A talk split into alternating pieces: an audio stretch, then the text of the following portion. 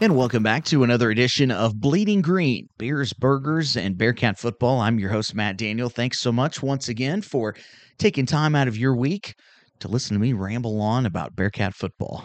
I got a great episode. You probably noticed with this week's length, you know, a couple of different episodes of the year, a couple of different weeks of the year. I try to always do something special. One is Mo West week. Got a bonus interview last week in that episode.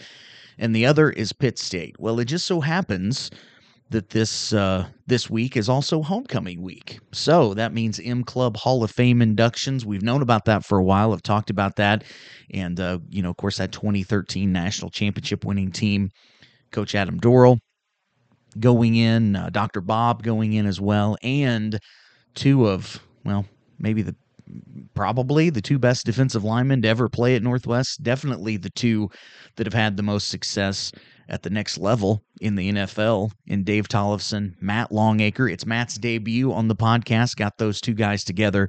Was able to have a little bit of a chat. So excited to share that to you. If if there was a crown jewel of this week's podcast, it is that segment. So definitely check that out. No disrespect to anybody else. We've got a great player interview. Mikey Hohensee, the first three time, three time, three time appearance uh, uh, on a player interview in Bleeding Green history in Mikey. So we got him back on. And uh, also Eddie Lomshek, voice of Pitt State. Jon Dykstra from the Maryville Forum will also be joining me. And of course, Eli and the Bearcats, according to Eli. So uh, great episode. I'm so excited to share this this week's with you. And hopefully uh, you enjoy it as well. Now, a few things that I want to talk about. I want to talk a little bit about last week's game and and kind of preview this game just a little bit. Is of course a 27-23 victory over Missouri Western. It wasn't pretty. It looked like it may not be a game early in the third quarter. Mikey Hohensee, his first half numbers is probably the best half of football that he's maybe ever played as quarterback of Northwest. He's had some good ones 13 to 16, 237, three touchdowns kind of highlighted by that amazing touchdown catch by Trayvon Alexander, which I shared. Uh, great camera work, by the way, by the the uh, KQ2 by KQ2 in, in St. Joe, and I shared that video on Twitter. And uh, really, really good stuff. The thing that I didn't see is Mikey's getting hammered as he lets that ball go, and so it was even more impressive of a throw, incredibly impressive catch and that ends up being the big highlight. Bearcats force a three and out to start the second half. Look like they're going to go right down the field and score. Um, and I think only I think it was 21 yards on six carries for Jay Harris at halftime. So, you know, Missouri Western was geared up to stop the run. The Bearcats had a great game plan. It seemed like they definitely wanted to throw the football more. They probably expected that out of Missouri Western, and uh, uh, Mikey Hohensee, he, he made one mistake in the game and it ends up being the pick six. He had a great game. I mean, you know, hey, you can't get down. You know, you don't have the lead without Mikey. So uh, I'm not going to get down on him too much about that. Unfortunately, 90 yard pick six as the Bearcats are getting ready to go up three scores. At worst, Do you think a field goal to make it 27 to 10. Well, instead, it's 24 17. And boy, you had the game firmly and momentum is, is a funny thing in in all sports, but especially college football. Missouri Western kind of jerked that away. The Bearcats were able to add a field goal. Missouri Western adds a touchdown in the fourth quarter. Had a couple of different opportunities um, to uh, to put the game away, and uh, you know unable to uh, to completely run the clock down. Had to punt. Unfortunately, get a well, like a 15 yard punt had a Cole Lamel who who had a heck of a game a week ago and has had to step up because you know to start the year Mikey's your is your punter. It's kind of what you're planning on. And uh, you know Cole's had a really a, a, pretty doggone good season punting the ball just unfortunately picked a picked a bad time to have a bad punt. And uh, you know the the defense clamps down stops him on fourth down getting ready to run out the clock. Jay Harris is and unfortunately picked a bad time to have his first fumble of the season kind of fighting for some extra yards doing what he does. I mean, that's that's what he does. It's hard to fault the guy too much. Seven straight hundred yard games uh, to start the season. He didn't have any coming into the season. He has been uh, boy. He has had an incredible, uh, incredible season. And so again, you're going to have mistakes. It's it's how do you respond? And, and this team, boy, they they kind of uh, made their own adversity at times, but they pulled through.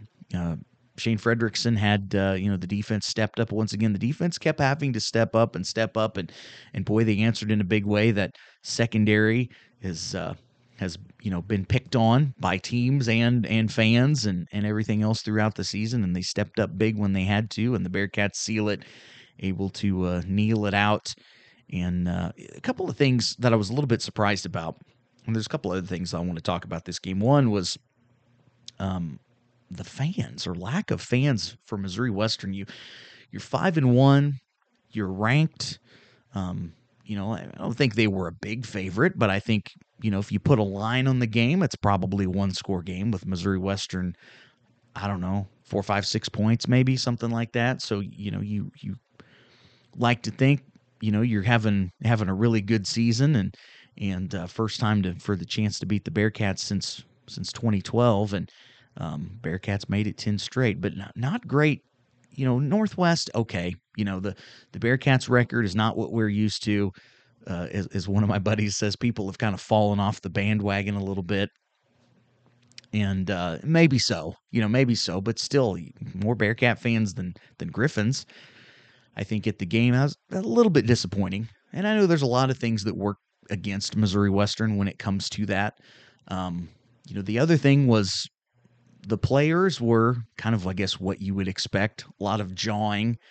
Um, you know, the Western is the little brother, right? Like we, you know, if you're a Royals fan around here, I mean, where Northwest is the Yankees. We don't like that, but I mean, we are kind of like how the Chiefs have kind of become the Patriots. throw rocks at me if you want, but it doesn't make it any less true. That's kind of who we are. We're the big brother in this situation, and uh, you know we're the we're the Yankees to uh, Missouri Western's Royals, if you will, and so um, you know that's just kind of the way that it is. A lot of jawing and things like that, and and listen, I you're not going to convince me that Missouri Western's not a good team. Um, you know, I they they might be able to beat Pitt. Who knows? They they are going to have a heck of a season, and they may end up with a better record than Northwest when it's all said and done. But is a really good win that you had to have. You really needed that for the Bearcats to pull through. And you know, I think the one of the impressive things I wasn't going to talk about this yet, but I but I am going to talk about it is this coaching staff and this group of players, but even these coaches, you know, you go back to when when Coach Wright stepped on campus in 04. Now he had, you know, he was he was in, in 95, 96 as a grad assistant. But, you know, Northwest has made the playoffs every year. We haven't had a season quite like this. And so this coaching staff hasn't ever had to this is unprecedented, right? It is for us at fans. We talk about that, but the the coaches, these players, they haven't had to battle through like they're having to this season. So, you know, it, it's kind of uncharted territory a little bit.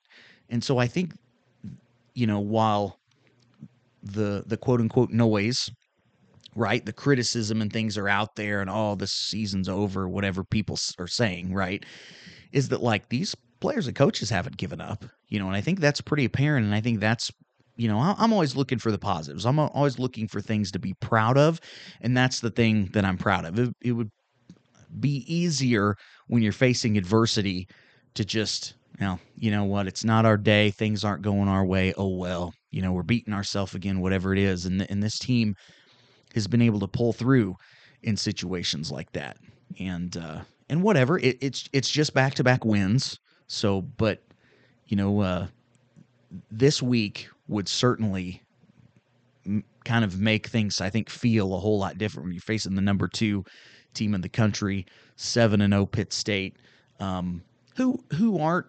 It's not like they don't have the team doesn't have their warts. They're not steamrolling everybody. Um, but anyway, we'll break down that game a whole lot more. But but there are definitely positives but you know there are mistakes made and of course you could i guess pick at all that if you want to but hey you have a couple of miaa players of the week noah gustella the, the kicker special teams player of the week jake fisher defensive end uh, defensive player of the week that's pretty great i mean the the the uh, the defensive line played really really well they have really come onto their own and they're down a couple of guys Niall Schuett didn't dress. Keaton Ricky is still battling his injuries and, and isn't playing a whole lot. And so, um, you know, it, it was kind of the, um, you, you know the, the same four on the D line for a lot of the game, and they really they were doing all kinds of things to disrupt what Missouri Western wanted to do. And and uh, I mean, hey, you got some holding calls now. I will say the officiating is, is I I think between Jake Fisher and Kobe Claiborne, I mean those guys, you know, if if uh, if they didn't get held, they they might get they'd get their hands on the quarterback probably just about every single play, and. uh yeah, there were some holding calls that got called against Western, which, you know, hey, hey, holding in the MIAA, that's a thing. But the, the big play, I think, was um, was that punt, right? That that got called. Well, the player got blocked into it, which is listen, that's total BS. You were that is the rule, but that rule was applied incorrectly in that situation. So, and I went back and looked, watched it. In fact, we watched it in the stands, and I went back and watched it later. So the players were engaged, right? They they were blocking each other, but I don't there's nothing anyone can say that is going to convince me that that they knew or could have done anything about when that ball was moving. Neither player was really even looking at it, the the Griffin player or the Bearcat player, and certainly the Griffin was not blocked into it. Now they the players were engaged with one another, but and and you cannot, you know, block someone into make them touch the ball. You can't take a player and throw them into the ball and, and say, oh, fumble and then recover it. But that isn't that isn't what happened there. And the fact that they that they that Coach Wright challenged it, which is 100% what he should have done. So, um, you know, I'm assuming he's getting something from, uh, you know, whether players are telling him, whether somebody's on the headset from the box telling him. I mean, that was the 100% right thing to do that it didn't get overturned at that point because the ball eventually, you know, squirts down in the end zone and we recover it for what should have been a touchdown.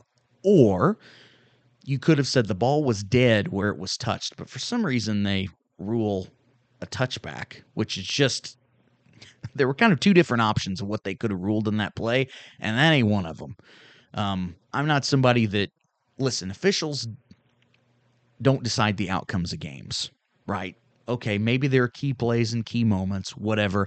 I'm not somebody that really harps on that, but it's just really disappointing when we have poor officiating. And uh and I think that game was overall officiated fairly poorly. And I know I've said that a couple of times. Luckily, I'm not a coach, so I can't get fined by the MIAA, although I'm probably not making any friends by saying that, but it is what it is. Um, now, listen, I think Western had like twice as many penalties as Northwest did. So, you know, I'm not going to say, but but that that was bad. That was, you know, when you look back to two years ago, the last time we were at Mo West, and the incomplete pass that ends up being ruled a fumble that Western, you know, ends up scoring their only touchdown of the game on. You know, boy, you, you know, it kind of brings back bad memories. It's like, man, we, you know, the calls just always kind of go. Basically, that play you go back to two years ago, is one of the reasons that they that was one of the examples used as to why we even have replay in the MIAA. Listen, you're not going to get every call right. That's fine. My criticism in that comes from in the fact that it was reviewed and you still didn't get it right. And I, listen, I, I'll be the first to admit I have my green my green tinted glasses on. Fine. You want to rule the ball dead wherever it was touched, then if the player's blocked in, that's what you do. But it, whatever you rule and decide, it cannot be a touchback. that was just insane to me. It just nobody's gonna change my mind that that that wasn't just wrong all the way around. So anyway, I probably spent way more time on that than I needed to, but I had to kind of get that had to clear my conscience here, get that off my chest because that one still still bugging me a little bit. Um, now, and listen, if the Bearcats would have lost the game, I just want to say I would not have pointed at that play and said, "Well, it's because of the refs," but it was a bad call. Now, a few other stats that you know I like to point out: stats negative 17 yards rushing for Missouri Western listen, I thought we'd stop the stop the running game of Western. I mean, that's what you hang your hat on, uh, you know, Northwest defensively, and we did. But I didn't think we'd hold them to negative yards rushing. That was impressive. Now, Eden throws for 300. Now, I think I said make him make him throw the ball 30 times. and I think the Bearcats win. He threw the ball 40 and the Bearcats won, but um, you know, they they were definitely able to to move the ball, do some things. The pick six hurts you. It makes it look like they scored some more points against our defense, and they really did. They really only had three scoring drives um, as an offense, but uh, the three-headed running back of uh, a three-headed monster in the backfield of the three running backs for Western combined for four yards on 14 carries. That's a great stat, and those guys were getting a lot of attention and and uh, you know it, the the team made note after the game. Listen, I don't have great audio. It was very windy. There's so much other stuff this week with extra interviews, and it's a long episode anyway. But uh, one of the things Trayvon Alexander said after the game was was that you know they heard a lot of how this is Mo West's year and things, and I think that you know kind of rubbed the team the wrong way. And good, it should have. And they came out and and uh, they're probably disappointed with the final margin of victory, but hey, it is what it is. You won. Ultimately, that's just what you have to do at this point.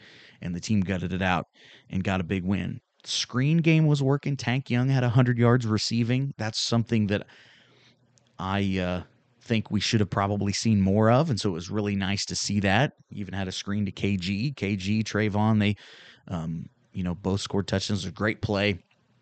As Mikey waved KG on kind of a broken play, rolled out and uh, dropped it in there perfect on that touchdown. That was really nice. And, and, Tank Young had the had the screen pass for a touchdown. Um, mentioned Jay Harris in his seven straight hundred yard games. He just got there on those last few carries to to get him over the hundred yard mark, which is which is nice to see. And you know, defense comes up and and uh, good stuff. Now, now it's homecoming, and you got a big matchup with Pitt State. Now, this Pitt State team, I'm going to talk about it a little bit later on with Eddie Lomshek, the voice of the Gorillas, who's uh, who I always enjoy having on. He's one of there are certain, you know, play-by-play voice voices of teams that I like to talk to, and and it's most of them honestly that I get to talk to, but there's some really really good ones. And Eddie's a really really good one. He's one I always enjoy having on. We have a great chat and a lot of really good information. So I don't want to just um, and, and Jon Dykstra and I cover a few of the things that I talked about there. I don't want to drone on about it and, and end up repeating um, myself here on this episode, or you know, in this episode multiple times. But this Pitt State team's a little bit more balanced. We'll talk about that. Chad Dodson, while he's not, you know, uh, tearing it up yardage wise, he he's been very very efficient improved his completion percentage about 10 points from last year, getting close to 70%. So their defense is really good. Now there's some interesting kind of stats that, that you look at of they have six sacks through seven games and their secondary is really, really good. You know, when you play some of the teams like a, you know, like an Emporia, yeah, you're probably not going to get to the quarterback much against them. Um, and so that's, you know, again, you know, that's some things to consider, but you know, that one kind of makes you scratch your head a little bit. But this this Pitt State team's a really good team. They're number two in the country, undefeated. But I think it's a good matchup for Northwest. And uh, you know, I, I think again, you know, even as as the road team, Pitt comes in as as you would expect to be the favorite, but I don't think it's a big favorite in this game. You know, you think seven and zero oh versus four and three. Maybe people outside the MIAA will look at this team, look at this game differently as, oh, yeah, Pitt's going to come in and roll them, and okay, I mean that could happen, but I think a lot of things are going to have to go wrong for the Bearcats. You know, turnovers are going to be key. Um, you know, how how well are we able to run the football?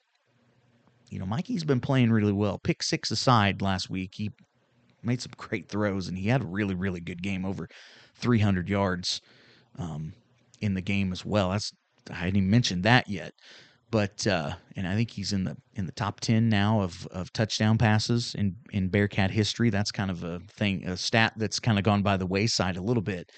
But uh, you know, as he's feeling better, you know, it seems like he's able to move a little bit more, even though he's still got the big the big brace um, on his you know on his knee. I mean, this offense just operates differently when Mikey's out there, and when he is throwing the ball well, which I think you saw in the first half, threw it as well as he ever has um, of last week's game. That bodes really well, and so I think this is is a tough a tough game, a close game. What's my prediction going to be? Well, find out at the end, but it probably isn't going to surprise anybody who I go with in this game if you've been listening very long. All right, still to come. Don't forget, uh, I'm going to talk about homecoming. In fact, going to do that next and uh, have a great chat. I'm super excited to share with you with uh, Matt Longacre and Dave Tollefson, both going into the M Club Hall of Fame this weekend, kind of get their thoughts, how they found out, who has the bragging rights, Super Bowl rings versus Natty, uh, sack numbers, all of that stuff. And uh, Mikey Hohensee, my player of the player interview of the week, so he'll be joining me as well. We'll talk to Eddie Lomshek of Pitt State and uh, Jon Dykstra, the Maryville Forum, and of course Eli will be on, and some more strong words. Boy, he's uh, uh, he's he's not as as mad at Lincoln. He gets pretty mad at Northeastern State. So anyway, that's uh, all of that uh, coming up, still to come. Lots of good stuff. Don't go anywhere. You're on Bleeding Green.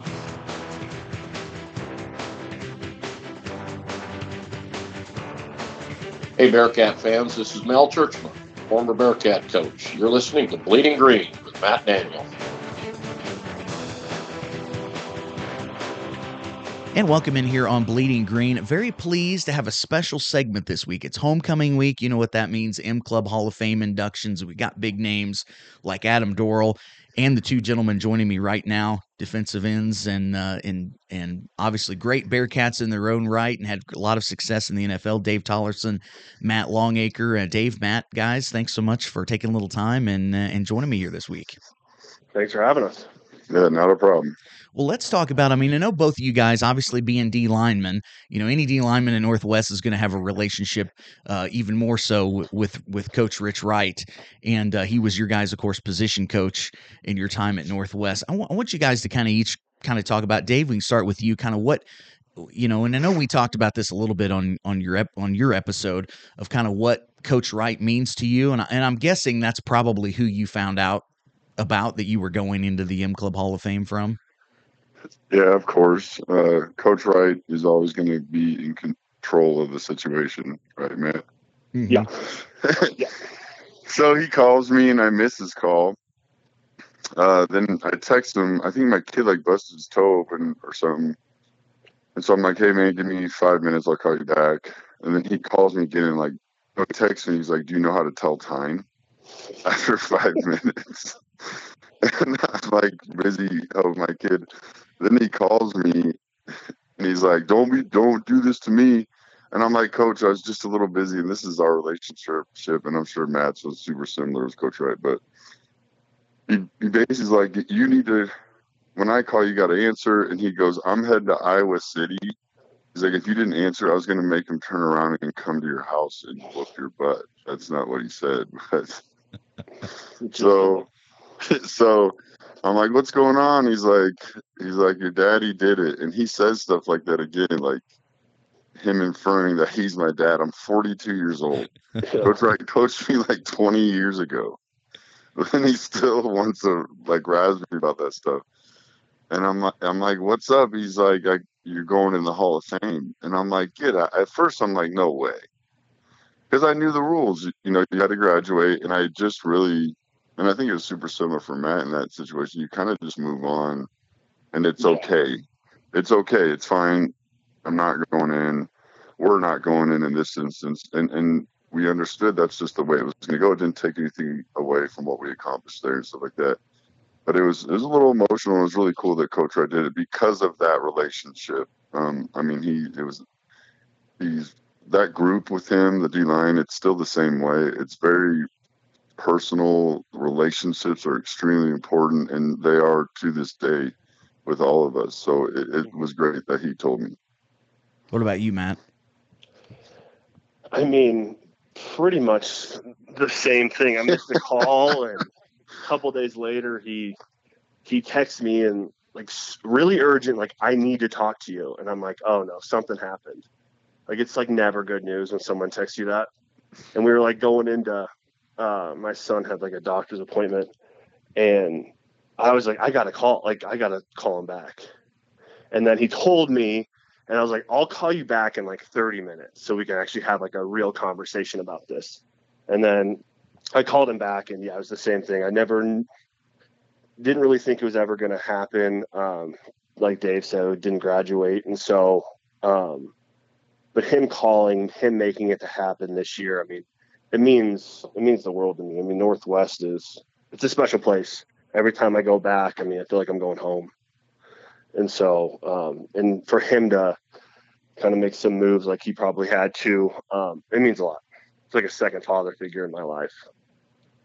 Well, I want to talk about kind of each of your journeys to Northwest. I know, Dave, we've talked about this kind of in long form, but you had such a, you know, such an interesting and, and unusual, probably as as an unusual of a journey to Northwest as as and, especially then to go on and have the the success at the next level that you did. Um, talk about kind of your your first to go back. Tell me about your very first conversation with Scott Bostwick and what that was like. Yeah, he picked me up from the airport. Um, and Coach Bostwick, I think relationally, Coach Wright and, and Coach Bostwick are very, very similar kind of father figure type relational guys, especially to, to us younger men that, that play college football. But they're really two different people, like how they operate.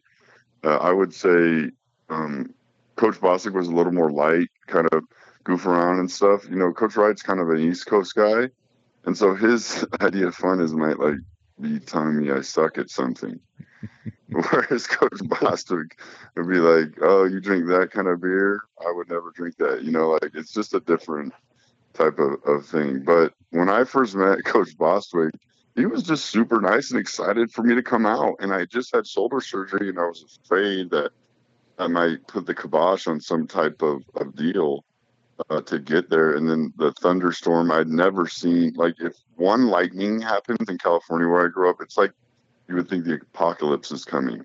And literally, this storm moves in off 71 and we have to pull over. And I'm like, what am I doing here? Like, am I the first day I'm in Missouri, I'm going to get hit by a tornado? So, um, Coach made a joke of it, and just, I mean, it was really lighthearted, and, and I knew it was different. I mean, you that's why if you can get to Maryville, and I think all three of us on this podcast understand that, if you can get there and see how that whole place works, it changes you forever, and it's it's incredible. Mm-hmm. Well, Matt, what about you? Or like, who was who was your contact at Northwest through the recruiting process? Because when you signed, I think Coach T was still the coach. Is that right? Yeah, yeah. So Coach T was the coach. Um, Scott, uh, Scott Bostwick was actually the Omaha recruiter, and so I met him in my high school coach's office for the first time and kind of just, I mean, just had a conversation with him. Um, they said they were interested, and that's about all I remember. Um, and then I, I could never take like an official visit because I was I wrestled, and so I had to go on like a random like Thursday by myself with my family, but uh, no other recruits. Um, had had breakfast at the Hy-Vee. Ryan Meyer was my was my host who I went to um, high school with, so which was nice. Um, and yeah, it's just there's that feeling when you go to Northwest. Um, and I was like, this is the place. And I actually almost uh, committed to uh, like North Dakota. I had like a two hour conversation with their whoever was recruiting up there. And I almost said yes just to get him off the phone kept talking and talking, and I was just like, I mean, shoot, maybe maybe it's not the worst thing. and I'm really glad that never happened. And then uh, ended up recruiting to Northwest. I think the the next day, or committing. Well, and so you're there, right? When you, you're you're on the team when the whole process goes. Coach T retires. Coach yep. Bostwick gets the job, passes away then AD mm-hmm. and Rich and the rest of the staff kind of have to pull together in that summer of 2011. Kind of tell me what was it like to be on the team and be around the program? I mean, a, a, a, I'm sure an emotional, a crazy time where a lot of things were were probably running through your mind and in limbo. Yeah, I mean, it was just kind of never knowing what was going on, um, which is kind of the life of a college football player. You never really know what the behind the scenes are. Um, I mean, I remember we were we had some my team for like the summer weights we used to do teams back in the day and we won like that month and so we were over at ad's house i think we were having uh, he was like having a cookout or something he had like just came back from his interview to get the head coaching job, and then we were kind of like, he's probably going to get it. Um, I don't know. I mean, I don't remember too much about it. Um, I was, I mean, Scott Bostwick was him and Coach Ryder really like after what happened my freshman year. Um, like the spring of my freshman year, I wasn't sure if I was ever going to come back to Northwest. It was like, do I want to or not? And like Coach Wright and Bostwick were like the two reasons I came back. And I was like, I had just gotten back on campus from that whole debacle. And I was like looking forward to like showing Scott like how much I had improved and like what was going to happen. And then we never got that opportunity. And then um, it was like, well, let's kind of show Coach Wright now um, how thankful we are to be still in this program. So, when did you guys first meet? Matt, was it while you were at Northwest still the first time you met Dave? Because I know you guys are obviously uh, have a close relationship now, but how how how did you guys, or was it through the NFL? How how did that happen for the two of you? Gosh, it would have been like truly probably like right before my what sophomore year was more Yeah. than just like a hello in like the hallway where we actually like talked after that maybe Yeah, I think might you're right. remember better Yeah, I think you're right. And not to get in the weeds about it, but that 11 spring, I was up, I was down in Maryville because we were locked out. And I remember, you know, you had gone through that crazy stuff, Matt. And, Mhm.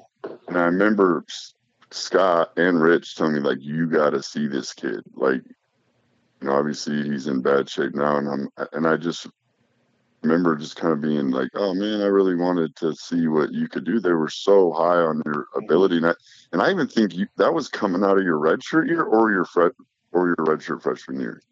it was coming out of the year i redshirted Yeah, and like so he was on scout team, and they're telling me about this Matt Longacre kid from Omaha, and he's he- he has kind of this similar skill set to what I have, and I remember thinking like, how did they like? That's pretty young, you know. Obviously, everyone jokes around. I was a 23 year old sophomore, or whatever, at Northwest Missouri State, but I this was kind of like, you know, I'm fresh off my fifth, sixth season playing the NFL, and they're talking about this freshman kid that just had a terrible accident. I'm like and I, I guess I can't wait to see this kid. And I think it was that next season because obviously, you know, uh, Matt and my schedule when I was in the NFL and he's in college were, was really similar. Mhm. Where we did, there wasn't like you and I had a bunch of time only to like go do something at the time. So I think we had met that sophomore year, and, and I got to know him. And Coach Wright would facilitate kind of these relationships, especially with some kids that have chances. You know, he was really good at that.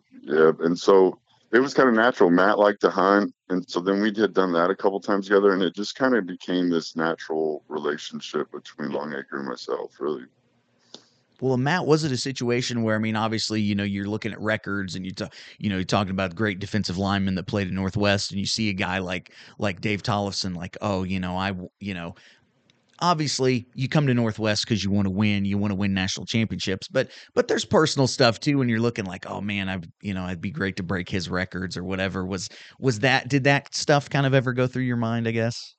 Well, I mean, yeah, the o- yes, but only because I could say something to Dave about it. I was just gonna say that. yeah, like I would rather win and win national champions than have like career records. But it was just kind of like the cherry on top that I kind of did both, and it was also with Dave. Exactly. like the natural rivalry. I mean, uh, and that's Coach Wright. I, I mean, oh, he's to be- always egging it on. Yeah. Yes, and he facilitates these kind of personal competitions between guys that used to play. So he's a hundred percent right. Like the only reason that that would happen is so one of us could be like, "Hey, that, you did good, but I broke it. But don't. It's fine. Don't worry about Yeah, it." You know, like you were good that day. Like, yeah, know, you like, were- stuff like that. Exactly. Exactly. Uh, well, I kind of have some some some games for each of you that I want to go back and talk about. And and uh, Dave, I guess we'll start with you. That 0, 05 season, um, you know, is is obviously a, a legendary season in, in Bearcat lore. But a um, couple of games. I mean, the Mo West game, you you uh, have four sacks. I think you might even blocked a punt or something in that game. Um, any, uh, and then the Washburn game, you end up having three sacks in that one. Any any special memories about either one of those games that kind of ring a bell? And and do you pay attention to those things? Like when you're in the moment, do you ever think about, oh yeah, I have you know three sacks, four sacks, or whatever? Is that something you don't usually realize until maybe after the game?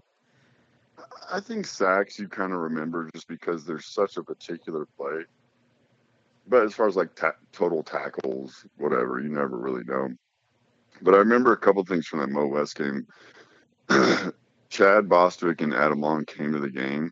And I think they had a couple beers before the game and they were like yelling at me coming out of the locker room. and they were obviously seniors the year prior. So that was like, again, that personal relationship amongst teammates that had graduated or you might not even played with it. It's a real thing at Northwest. And it's, that's what kind of makes it neat. So I remember being really, really motivated to play well, and that happened so quickly. I think I got a sack in the first drive, and I blocked a punt, and I started hyperventilating, and I couldn't go back on the field for the next series. And Scott was just like yelling at me, like, "David, what's wrong with you? Like, get control yourself." And I'm like, "I can't breathe." Like, I was so excited, and uh, obviously, it ended up turning into a great game. And the other funny part is Kyle Kaiser like basically got destroyed by the center and th- and both guards all game because we ran our 30 front. And he gets so mad at me when he even thinks about how well I played that game because he's just getting his ass kicked. Oh, that's awesome. That's awesome. Well, Matt, kind of a couple of games that I have circled for you from that that national championship 2013 season, the Emporia game where you have four and a half tackles for loss, and then the playoff game uh, semifinal against Grand Valley with three sacks, five tackles for loss. I'm, I'm sure you have great memories of that Grand Valley game. Yeah, I mean, there's there's a few that stick out, and the Grand Valley one's definitely one of them. Um, what sticks out to me is they were they were driving. I think it was early. Um, and they were at like the 15, 20 of uh, our like red zone, and we run a game on the opposite side, and I'm supposed to stay outside. Like I have to have contain on the quarterback. He's a D two. All all quarterbacks are mobile, and my tackle jump sets me, and I make a move inside. And luck, I mean, luckily I made I get a sack on the play, and it was ends up being fourth down. And I remember running off the sideline, and Coach Wright just stared at me. He's like, "You lucky son of a, you know what?" Because if if he would have rolled out on my side, it would have been my my fault. He would have gotten I would have gotten an earful from him, and uh, it's just like one of those where it's kind of like you just have you're kind of you feel it that day, and that was definitely one of them. Well, I mean, both of you guys played with with some great players, uh, specifically yeah. on defense, right? For for both of you, the Dixon brothers, Matt, a guy who's a legendary linebacker like DJ Nader, um, mm-hmm. Dave from you know Steve Williams, and and you mentioned the guys on the 04 defense, the great great linebacker group. I mean, who uh, what do you what do you guys think, Dave? I guess you can start kind of talking about you know some of the great, um, you know, great guys, great teammates, and, and players that you that you shared some of those memories with? Yeah, I think the the defensive side, everybody was so close, uh, and you spend so much time. I mean, the hundred percent basic attendance in the summer weight stuff is really what galvanizes those relationships. And so, you know, Adam Adam Long and I are still talk, uh, you know, multiple times a week. Um, obviously Josh Lamberson, he was a captain with me, even though he was an offensive guy. We still talk, and, and it's always nice to, to see how he's doing a great job at Central Missouri. Um, but it, that that's what that place does, though. It creates it's it's almost like high school football and those relationships that a lot of people garner with that, and then maybe they don't go on. Well, Maryville and Northwest are a lot like that, where I mean, it, it's just pretty neat and, and the opportunity to, to have these lifelong relationships with guys. I'll never forget when when uh, when Ben Harness grabbed the ref because Dallas pushed the ref against Washburn.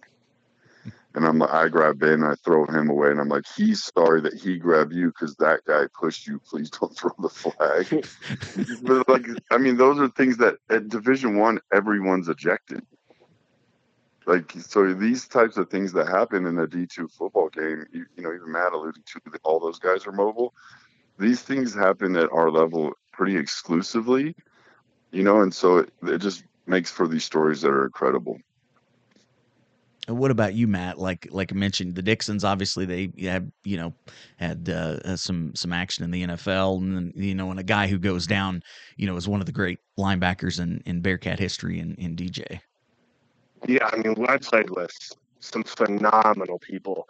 It's just, I mean, to echo Dave, I mean, it's everybody on that defense just playing together, and you always had trust. I think that's the the biggest part was you were never worried about your middle linebackers as a defensive end. You were never worried about your corners. Like you knew everybody was going to do their job. Nobody was nobody was doing the extra stuff to try to make a play, which usually when people do that, that's when defenses get hurt.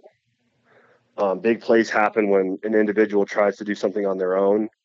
Um, and it's just it's very unique to division two i think personally is everybody is very good at doing their job they're all technically sound um, nobody's in it for themselves it's collectively as a team mean, I played with hundreds of guys in the nfl that play division one and it just isn't the same um, from that aspect also just wanting to go back to where your college is and to see the people that you played with, the older players having those relationships, it's just I talk to a lot of guys, and most of them don't have that same relationship they do, or I do, um, with where I went to school. But yeah, I mean, I could list 50 guys that I played with that were just outstanding. We wouldn't have done the things we did if we had somebody else in those positions so I want to talk about kind of uh, I want to talk about your your Bearcat careers and bragging rights and, and all of that stuff with you guys here in just a minute. I want to kind of talk about your draft experiences and and Dave. And know you know you've told the story of where you were, you know when you when you get the call and and everything. But kind of what were you you know your time at Northwest is over. You're getting ready for you know for the next step. Kind of what what were you hearing from scouts and what was that whole experience uh, you know kind of preparing for um, for the NFL? Uh, it, it, was exciting. I, I, knew, you know, I'd asked one of the every scout had been through and checked me out, and I remember asking him like, "What am I going to get a chance? Like, I don't even care if I get drafted." I said, "Am I going to get a chance to make an NFL football team?" He's like, hundred percent." And I just was like, "That okay." I don't care. You know, I didn't even think I really was going to get drafted. I'd come to peace with that. And so as long as I knew I had an opportunity, like a legit one, I wasn't going to be a mini camp tryout guy or anything like that. Uh, it was just pure excitement. I mean, it, it, was just like, okay, let's see what happens, and then I'm just going to put my best foot forward and and try to make the team. And uh, it was exciting. I, like some people, I think draft day can be a little overwhelming. But for me, obviously, everyone knows I was bass fishing and stuff like that. But and and that's honestly that's stuff that I would share with someone like Matt when he was going through it. Be interesting. I've never really asked him, but kind of these guys that come up that have a chance, I'm like, make sure you're doing something enjoyable or like don't let the day eat itself up. Enjoy it for what it is. You're gonna get a chance to play. So that's just, it was just exciting for me.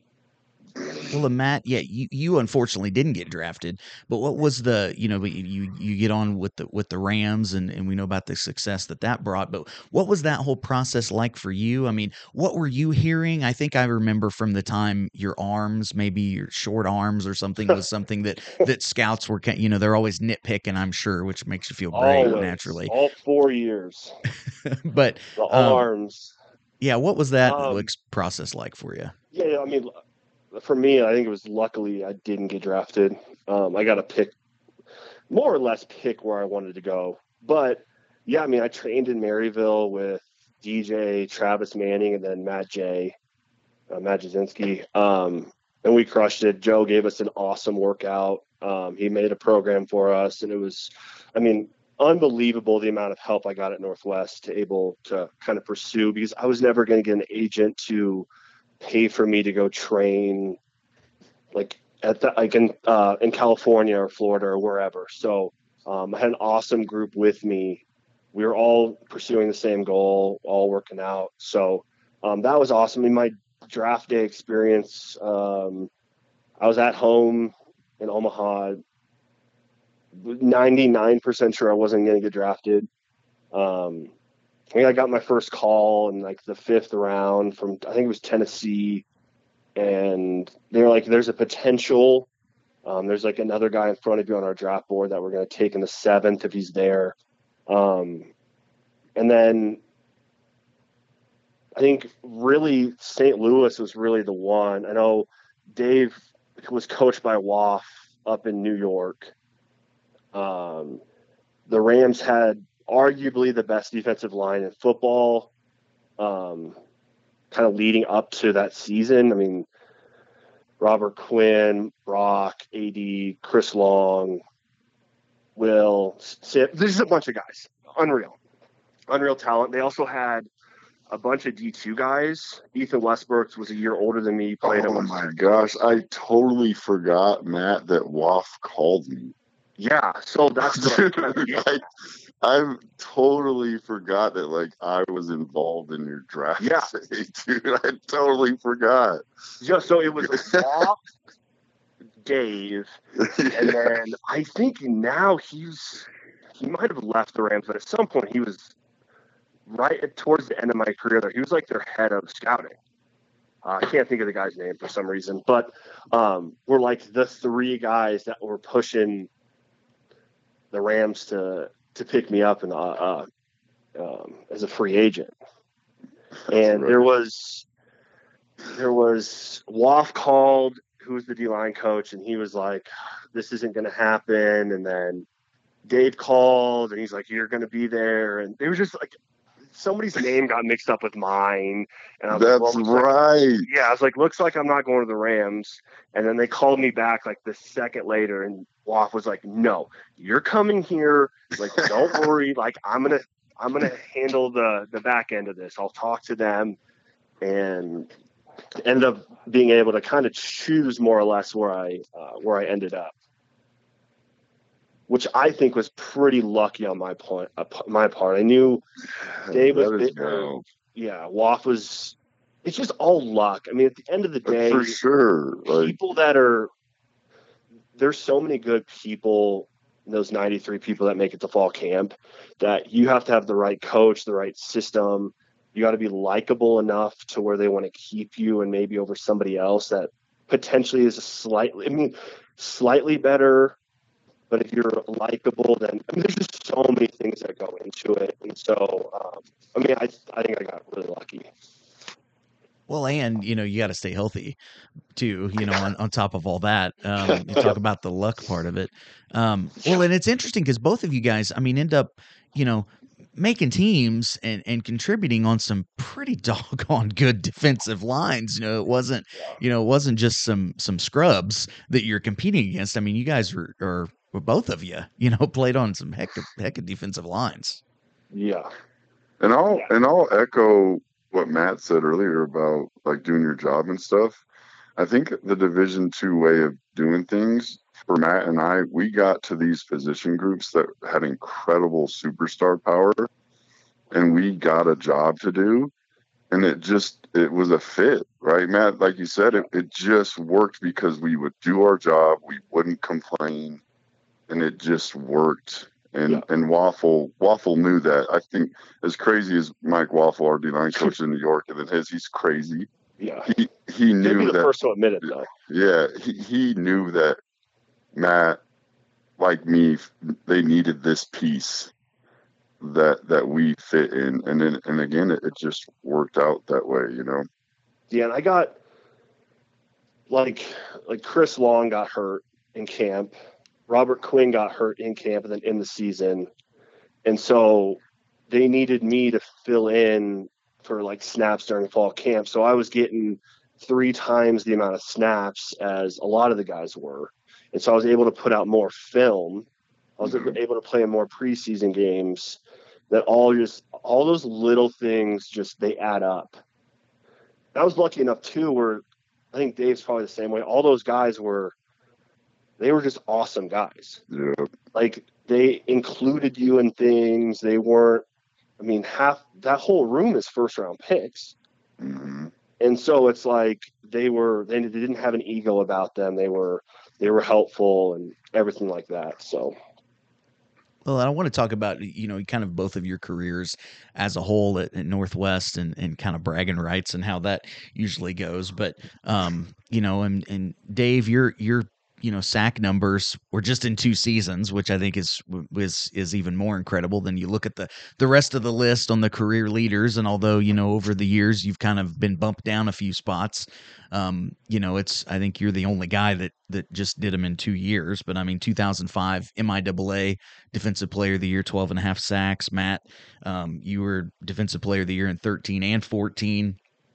12 sacks, five forced fumbles, in uh, in 2013 and made the d2football.com all decade team.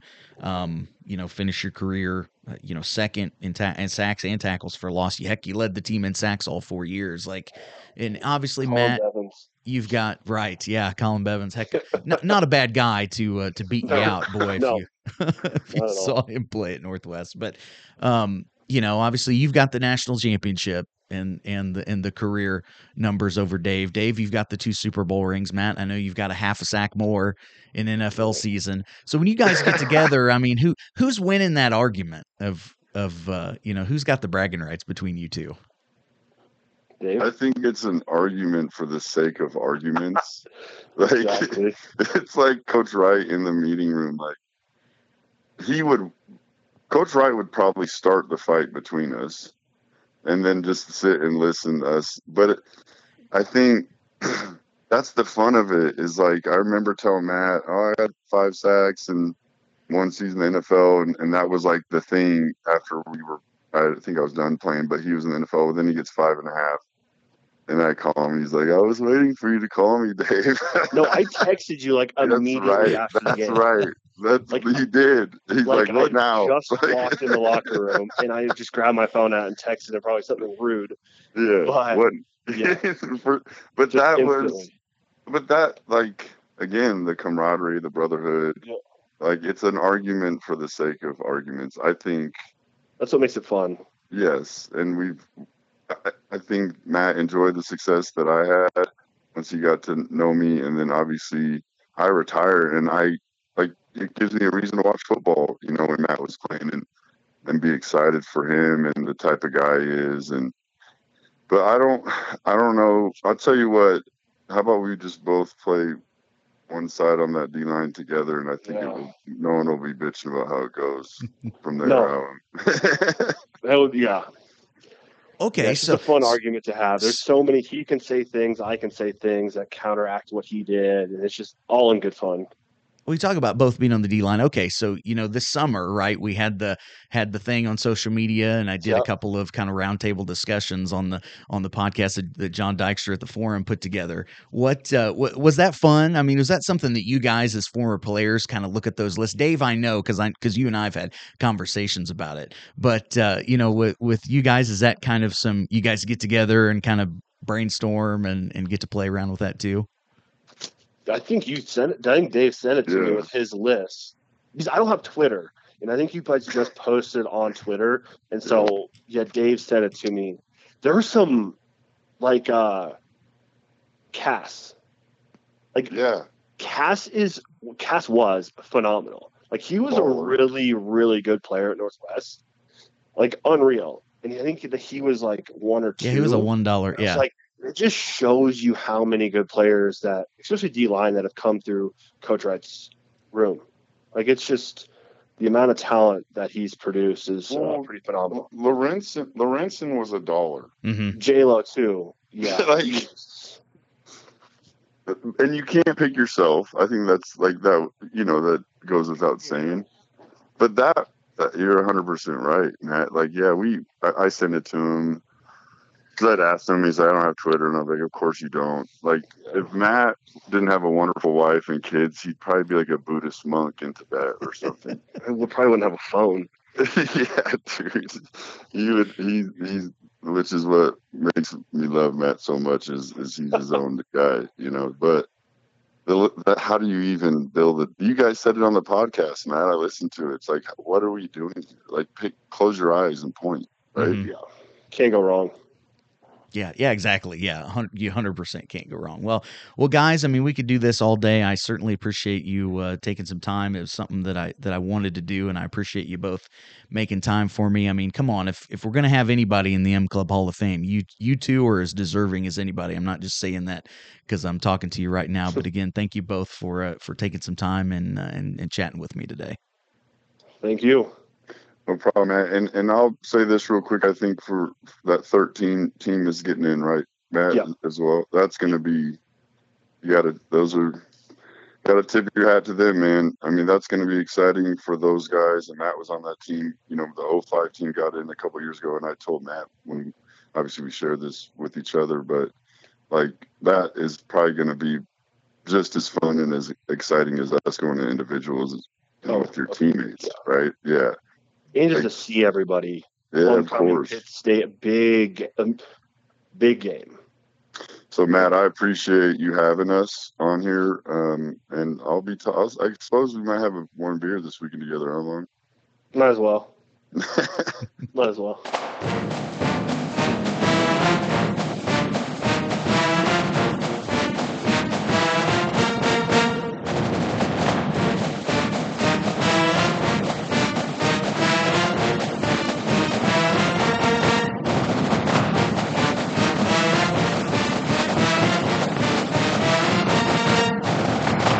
Welcome back here on Bleeding Green. Time for this week's player interview, joined by the first person to appear on all three seasons of this uh, podcast, number nine, the Bearcats quarterback and senior, Mikey Hohensee. And uh, Mikey, man, thanks so much for taking a little time and and coming on. You're in you're in uh, you're in a, a, a company all by yourself, man. as far as being yeah. on here all three seasons. I appreciate you having me on. Uh, you know, I, I, hope we can get others to join the three season pretty soon. But I'm honored to be the first one. That's amazing.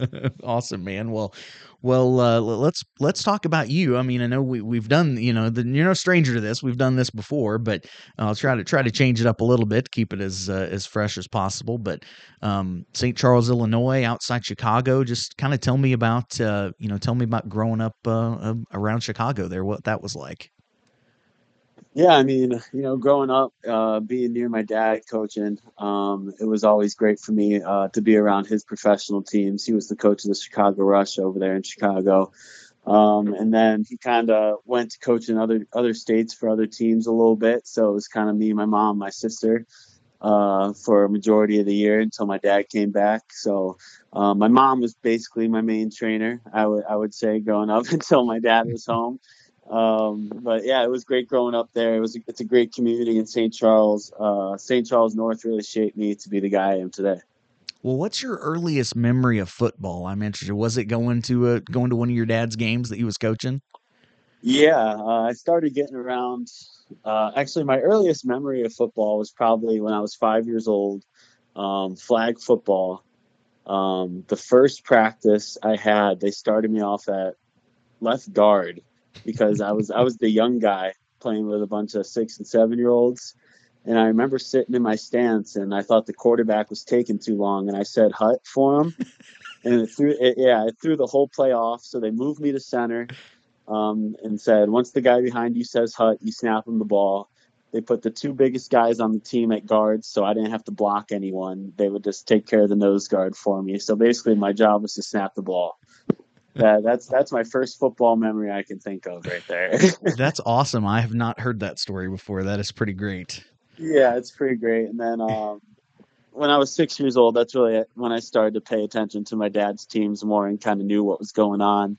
And that was actually the first year that uh, he won the Arena Bowl with the Chicago Rush. So I always thought, you know, we're supposed to win championships in this family because that's that's the first thing I remember uh, about his team. So that's a pretty great way to start it off. Yeah, heck yeah. Well, I mean, your dad was was definitely no slouch as a, as a quarterback himself from from uh, you know the University of Minnesota to the to the NFL and Arena League and and uh, and other pro leagues and stuff. What when did you start? When did quarterback really start interesting you you, and when did you kind of start playing quarterback?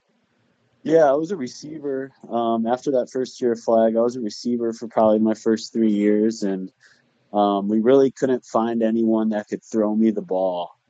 Um, so that's when they just moved me to quarterback when I was eight years old, and I've been I've been playing ever since. Uh, it's been great having my dad as my trainer.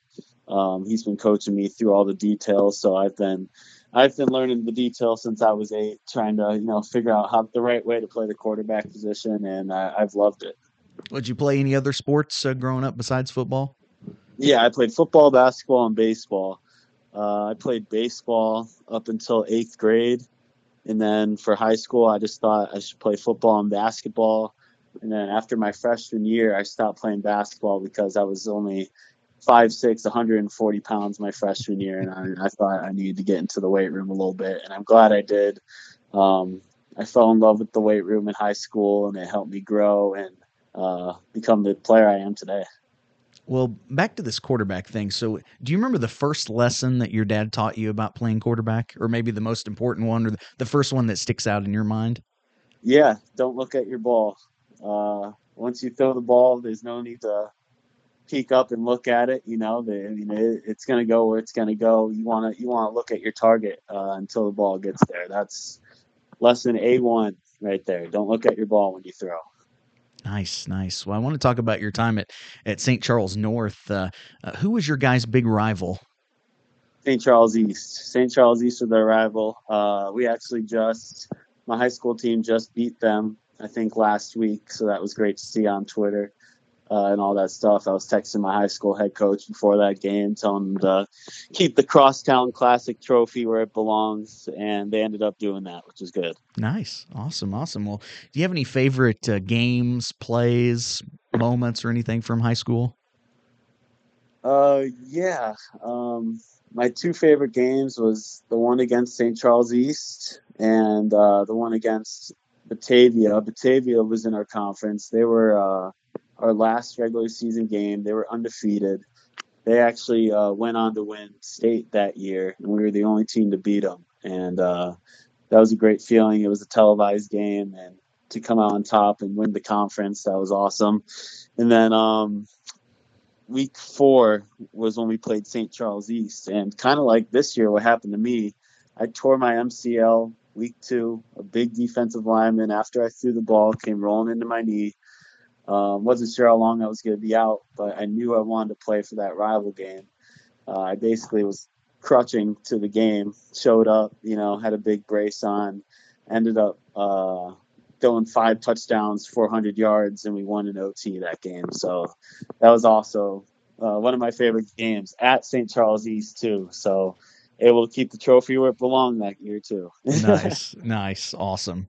Well, um, you know, I, I, know we've talked about your journey to Northwest before, but what was the recruiting process like? What what other schools were you kind of looking at, thinking about before you ultimately decided to uh, to come to Northwest? Yeah, I mean, I only started my senior year, um, so I wasn't getting because we had a two or three year starter ahead of me.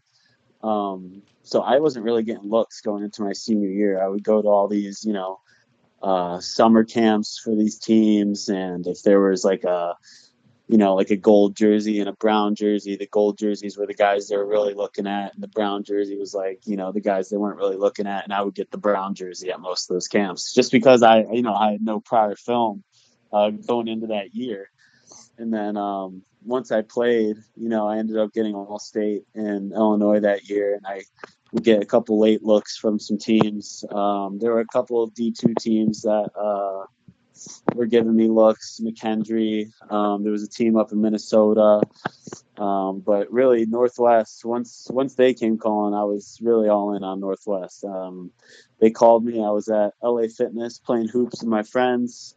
I kept getting the six six zero number calling me. I had no idea who it was. I wasn't answering it. Um, and then uh, Brian Schwartz, who actually used to be a coach on Northwest staff, got a call from one of the coaches on Northwest saying uh, we're trying to get a hold of Mikey. Brian Schwartz was the defensive coordinator for my dad in the Arena League. Okay. And he ended up calling my dad to call me like, "Hey, these guys are trying to offer Mikey." And then I finally picked up the phone and I went down there for a visit that weekend, and they offered me, and I ended up committing on the car ride home. Awesome. Who who was who hosted you on your visit? Uh, Brody Buck. Nice. Brody Buck hosted me on my visit. Yeah, he was great. That's awesome. Well, well, let's talk about your your uh, career at Northwest. There's a few games that I that I kind of remember. One was the the 2019 uh, game at Arrowhead against Pitt State. Score a couple of touchdowns, and I, I know at least one of them was a was a fake punt, I believe. Do you have any memories from that game? Because I think that was the last time we played down at Arrowhead. Yeah, man, I've been wanting to go back to Arrowhead so bad. Uh, that that was an awesome experience to be play on that field. Um, you know, once you're on the field, the stadium looks so much taller in person too with the seats. They feel like it's right up on you. I could tell why it's one of the loudest stadiums for sure. But yeah, that was a crazy game. You know, I was known for being the the wildcat guy, strictly running the ball, and I think I ended up having two touchdown passes that game, both to Marcus Andrews, who was a really good tight end at the time. Um, one was off a fake field goal. Uh, I had a lot of pressure, which I wasn't expecting, and Marcus ended up sneaking through the guys, and then one was off, I think, a corner out to Marcus too. So that was it was awesome just to be able to play in an NFL stadium like that and have success. Well, then 2020, you know, COVID happens, 2021 rolls around, and you you get thrust in against Central Missouri, your first career start. I mean, you threw four touchdowns, a couple of uh, a couple rushing. I mean, you had as good of a full debut probably as as anybody. What memories do you have from that game? Yeah, I just remember, you know, being extra prepared going into that game. I was I was prepared for every game because you know as the quarterback especially, you know you're one snap away from going in and having to be the starter. And for me, I felt like I felt like I I could be in that role and do it successfully, and I wanted to make sure whenever I had my opportunity, I was ready to go. And you know, we had a good game plan as always, and we went out there and we were executing that day.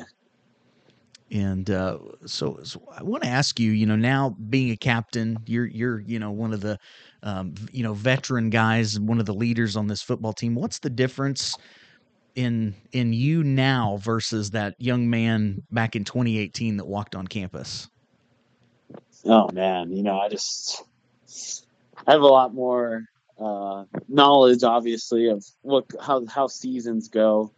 Um, it's not all about you know being a starter or getting individual, you know, statistics. It really is more a, a, huge team game. You know, everyone has to be ready, and there is no role too small. Whether you're, you know, a, starting quarterback or you're you're a guy on special teams run down on kickoff. Every little play makes a difference in the game, and you gotta attack it like that. And also another thing I, I learned is always be ready for your opportunity because you know not many opportunities come, but you will get it at some point, and you got to be able to take advantage of it. That's good. Yeah, that's that's good advice. So, um, one other thing here before, and then we got the pick six. So, um, you know, I know you've you've had the opportunity to do. You know, your dad's doing a lot of coaching, a lot of training, and things, and does his camps. You've you've been able to to participate in those and help him out in those. What's that been like? And is that something you think that whenever your football playing days are over, whether that's you know in in a year or two or five years ten years whatever do you think that's something that you you'd like to do oh yeah for sure. I've i've seen him coaching my whole life and i knew that no matter what i do i always want to stay around the game of football. I mean i'm gonna keep playing until you know they kick me off the field and don't let me play anymore but uh, once i'm done playing for sure i'm gonna get into coaching whether you know whether it's coaching you know out of college and working my way up something like that or coaching with my dad uh, he has a good business going on in Illinois right now, and I love working with those kids. So either way, I'm gonna stay around the game of football and continue coaching. Perfect, perfect. Well, I got the pick six for you here. Are you ready? Yes, I'm ready. All right, perfect. Well, the first question is always the same. What uh, you have? You have any uh, pregame rituals? Are you a superstitious guy?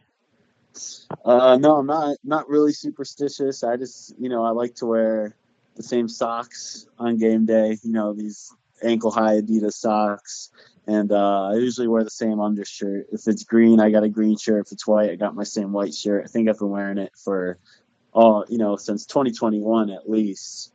And then uh, I always listen to Drake before games too. And he just dropped an album last night, so I'm excited to be listening to those songs before this game too. nice, nice, awesome, awesome. Well, what uh, second question of the pick six? There's lots of uniform combos at Northwest. What's your favorite? Oof.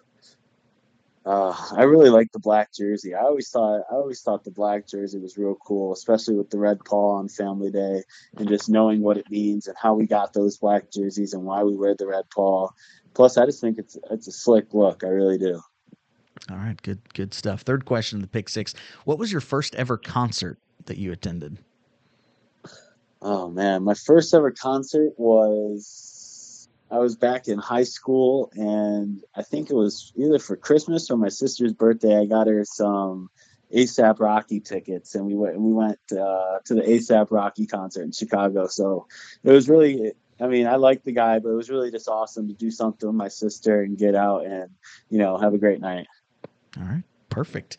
Fourth question of the pick six: Wh- Where's your favorite place to eat on campus? On campus. Mm-hmm. Oh man, I I liked Muya. I think Qdoba's good, but obviously I think I'm gonna have to go Chick Fil A just because how solid they are.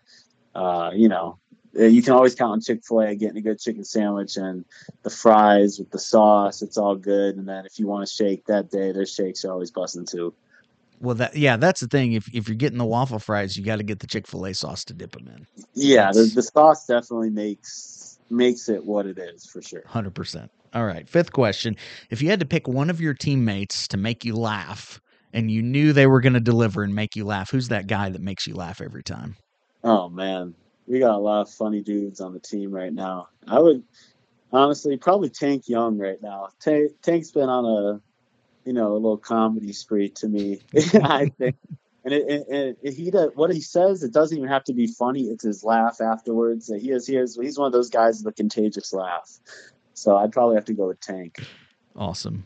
All right, last question, and um, I'm going to go from the from the goofy to a little more serious. When uh, when your playing days are over here at the end of the season, whenever that is, what uh, what do you want people to remember about you?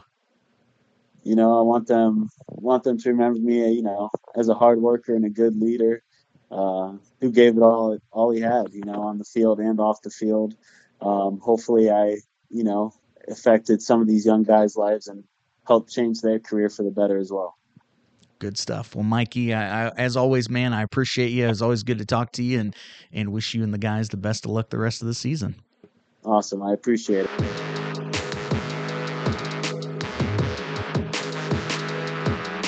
Hi, this is Xavier Oman, former Northwest Bearcat. You're listening to Bleeding Green with Matt Daniel.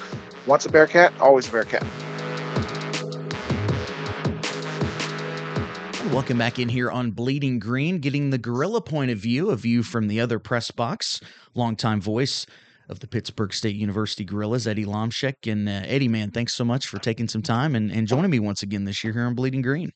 Hey, my pleasure. Always fun to talk about uh, Pitt State football. And when it's Northwest Week, there's a diff- different feel to it. And if recent history, never mind traditional history, but you look at the last two meetings decided by three total points, if that's any indication, then uh, we, we we think we're in for another really hard fought game on Saturday. Well, yeah, I mean, you go back to last year, he thought at halftime, thought, oh boy, you know, maybe this thing's over, and the Bearcats kind of turned it around in a, in a, you know, bobbled um, a pass uh, for for a two point conversion shy of taking the thing to overtime. So what we thought, and of course, what a great atmosphere it was. That was actually the first time I've had the opportunity of of uh, going to Carnie Mhm. Smith, and it was, you know, carnival atmosphere and everything. I hope Maryville doesn't disappoint. We know looking at a, a four and three record for the Bearcats, some people, as as one of my friends have liked to say, have kind of fallen off the bandwagon a little bit. But it's homecoming, and uh, hopefully Maryville delivers an, a good crowd on Saturday.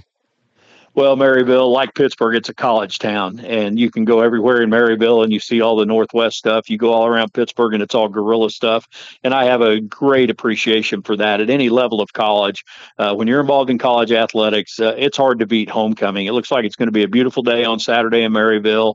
You couple that with the excitement of homecoming, alumni that come back, and, you know, four and three aside, you're still talking about a really proud tradition and obviously still a lot of really good coaches and players that have been a part of the success in the last 20 years or whatever it's been. And so uh, I don't have any doubt that the, the football team will put their best foot forward. But homecoming in college towns, that's hard to beat. So I'm, I know it's going to be a great atmosphere. Well, you know, so many for so many years, you know, it was was you know a couple of the top teams in in the nation playing, and and uh, you know with uh, you know, with, with Mel and Chuck, and I mean they were kind of synonymous with this, you know, with this rivalry. But it's always been, I feel like, a rivalry born out of respect, out of rather, you know, the local rivalry f- for for Northwest is is Missouri Western or even Central, but there's that's more of kind of a hatred, I guess, or Yeah. a dislike of one another. This rivalry's never really seemed like that. I I know as you know, I I have a dislike for Missouri Western for who we played last week. I don't feel that way about Pitt State. It's always like one of those rivalries where I, I kind of want, you know, I was always root for Pitt State to do well. Not that not the week of, you know, this week, but but you know, of of having that, I, I feel like you know, talking to so many people and things that there's definitely a lot more respect in this rivalry of, of compared to others. Yeah, because when you talk about rivalries, you know, the old saying is it's only a rivalry if you take turns winning. Last week was geographical rivalry week in the MIAA. Four of the six games are just natural rivalries based on proximity. Pitt State goes down to Missouri Southern, 28 miles over to Joplin. Well, the Gorillas have won nine straight and 28 of 29 in that series. And so you might say Southern hasn't really held up their end of the deal, so to speak. And yet, Pitt State and Northwest, so many memorable games over the years. Earlier, you touched on last year when they come down here and we're up 21 3 at halftime, and then here they come. And, and so uh, Northwest is never out of a game. They have that belief, they have that aura or mystique about them that they never feel they're out of a game and they're going to come and keep coming until they get to you. And so uh, that's that's the attitude when you play games like this. You know it's four full quarters, and that's what makes them great uh, as compared to, like you mentioned, just a geographical rivalry.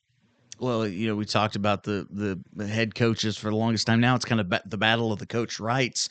Uh, Brian Wright, Yeah. what he's done is is so impressive. Obviously, he was the MIAA Coach of the Year last year, eleven and zero in the regular season, and and here we are. You know, we're, we're seven weeks in. Pitt State's seven and zero. What's he done since taking over this program that's impressed you the most? Well, the one thing all the players talk about is the culture of the program. And when Brian Wright took over, he had a thing that he brought with him, and it was called connection before correction, meaning that you can be the greatest X's and O's coach on the planet. But if you don't have the right culture in place, if the guys on the team don't want to win for their teammates, if everybody's in it for their self and statistics, then you're ultimately not going to win at a very high level. So he called it connection before correction. And uh, with that, you know, I bring it up a lot to the players I interview, and they all just rave about the culture, how well they feel like they know everybody else on the team. Not literally everybody, but how well you know X number of teammates. It goes a lot deeper than it did. The guys that were here for the coaching change in December of 19.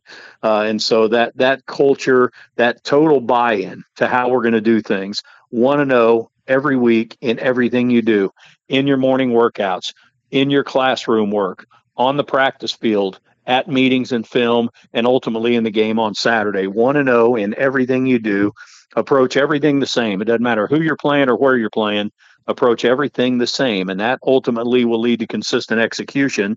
Ironically, this has not been an overly consistent Pitt State team. They've found a way to pass every test so far, but it's that one and zero business like mentality that this program has right now that's allowed them to uh, flourish here a little bit under Brian Wright. Well, so, let, I want to talk offensively about this team because a, a lot of things are the same. You know, you, obviously Dodson back at quarterback, who I want to talk about his improvements in just a minute. But it seems like a more balanced attack. I know you had Caleb Lewis last year, but it seemed like there wasn't a whole lot uh, behind him running the ball, averaging 202 running the ball, 229 throwing the ball. I mean, that's pretty balanced attack. Is and, and that's what I look at this Pitt State team. I see a more balanced team than last year. Is that the way you see it? I mean, is that something that was kind of a stress coming into this season? Yeah, and it all starts up front. There's no question they needed to be more consistent on the offensive line. Lost a couple of players there from last year. They brought in three transfers at semester to give them depth in the offensive line. Uh, they've all played and started some games this year. Um, there, there's a lot of depth on the offensive line, and uh, so so for instance, man, we've had guys splitting time between guard and center. Two different guys do that. We have had guys splitting time between right guard and left tackle, and it's just to kind of give the other player a blow for a series. And you can see the versatility and interchangeable parts on that offensive line. And even the transfers that were brought in, one of them's a graduate of transfer, the other two are third year sophomores, but they've played some college football. And so uh, it's a very experienced offensive line group with tremendous chemistry in place. And that is without question the biggest thing that has uh, lended itself to being as balanced as they've been on offense. Well, and last year, you know, I, I felt like, you know, looking at this Pitt State offensive line. They were massive, but at times there was some struggles. I feel like to run the football, and I don't see that this year with this team. And and you know you had a, a great game with from Anton Antoine Squire last week, Noah Hernandez, Cleo Chandler Jr. I mean, all three of them ran for touchdowns this last week. Those those guys do a heck of a job. And is it is is it just kind of one A, one B, one C with these guys?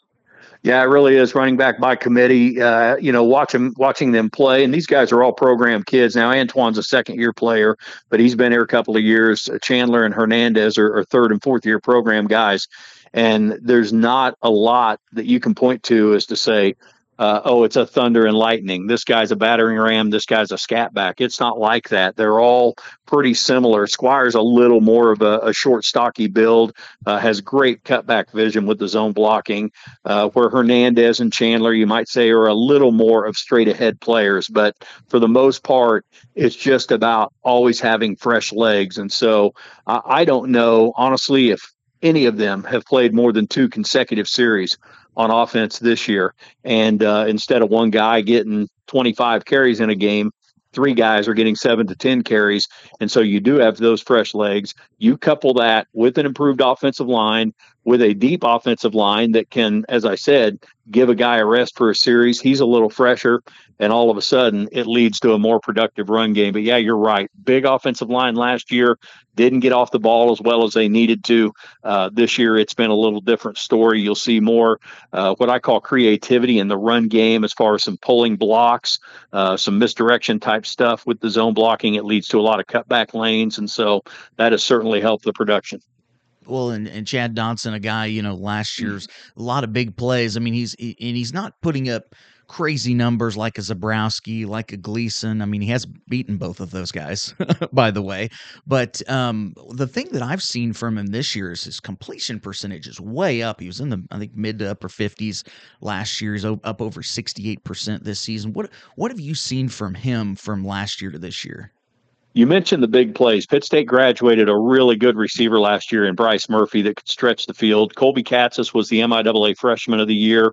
Uh, Colby's been a little bit dinged up this year, but from upstairs in the press box, and then never mind uh, Devon Garrison in the slot, uh, Devin Garrison in the slot, uh, a six-six hybrid tight end receiver that's a matchup nightmare. But you can see upstairs the double team bracket coverage that teams are playing on Pitt State to not get beat over the top by Colby Katzis. And so the Gorillas have had to use a short, controlled passing game more as an extension of the running game to loosen up some defenses. Chad Dodson was sick with himself after a couple of turnovers uh, in a win over Nebraska Kearney, and he's not turned the ball over since. And then Ty Pennington, the backup redshirt freshman. This kid is a really electric player. He has tremendous dual threat ability. You would say that Chad is more of a distributor and game manager. Ty is more of a playmaker with his legs, and so they'll run by design with him a little bit more. But between the two of them, they're doing a great job of protecting the football. Pennington's legs are also lending to that balanced offense we talked about. Uh, but Chad Dodson is a he's just such a perfect system guy. He takes what is given him and he has a complete and total grasp of the offense. He's one of the first guys Brian Wright contacted when he accepted the job at Pittsburg State. Coach Wright was the offensive coordinator at Toledo. He had seen Chad at a quarterbacks camp down in Florida. Chad is from Jacksonville. And Brian Wright said from day one, we will recruit nationally for quarterbacks. And as an offensive guy, he calls his own plays. He's a quarterbacks coach. He's been to every Nike Elite 11 on 11, whatever passing camp you can think of. And Brian Wright knows people all over the country when it comes to quarterbacks. But between Chad only being a junior and Ty Pennington, a redshirt freshman, quarterback position at Pittsburg State is in really good hands. Well, and defensively, you know, that's where I see a lot of similarities between these two teams with, you know, just how good they are defensively. And, and Pitt is, is still right there, number two in, in scoring and, and yardage in the MIAA, uh, 12 interceptions, and, and number two uh, rush defense. These are the only two defenses allowing teams less than 100 yards uh, per game rushing. But the thing that kind of jumps out to me, I guess, is only six sacks. Is is that right? This is a team that had over thirty last year. What is is that a concern for this team? Uh, maybe a little bit, but I mean, the reality of it is this day and age, I mean, let's be honest, everybody's in the pistol. The ball gets snapped, it's out within two seconds. It's hard to get home. But guys like Dubem Okonkwo on the edge, uh, double team blocks, just constantly getting chipped by a tight end before he can start his pass rush. And so uh, teams are defending that. And so, yes, ideally, Pitt State would like to be getting more pressure on the passer than they have. But at the same time, they're still very good against the run. And then the coverage has been outstanding. I look at Missouri Southern last week. We had three corners combined for eight pass breakups. There were three takeaways in that game. So the turnover margin and the pass coverage uh, have been really good. And that, uh, you know, it has to be. If you're not getting home, it gives the quarterback more time to look at the field. And so your coverage has to be good. Pitt State also, they have not taken themselves out of position by bringing a lot of extra rushers. Uh, this has been a more passive approach to defense as far as let's not blitz number six. Let's rush four, maybe five. Let's l- make sure we always have at least one linebacker in coverage, uh, and that helps cover uh, the extended time that the quarterbacks have. And so there's been a chess match there with Pitt State. Uh, to answer your question, yeah, they'd like to be getting home to the quarterback more, but they're also doing a good job of bend but don't break, and uh, the takeaways uh, have been huge in negating some yards allowed.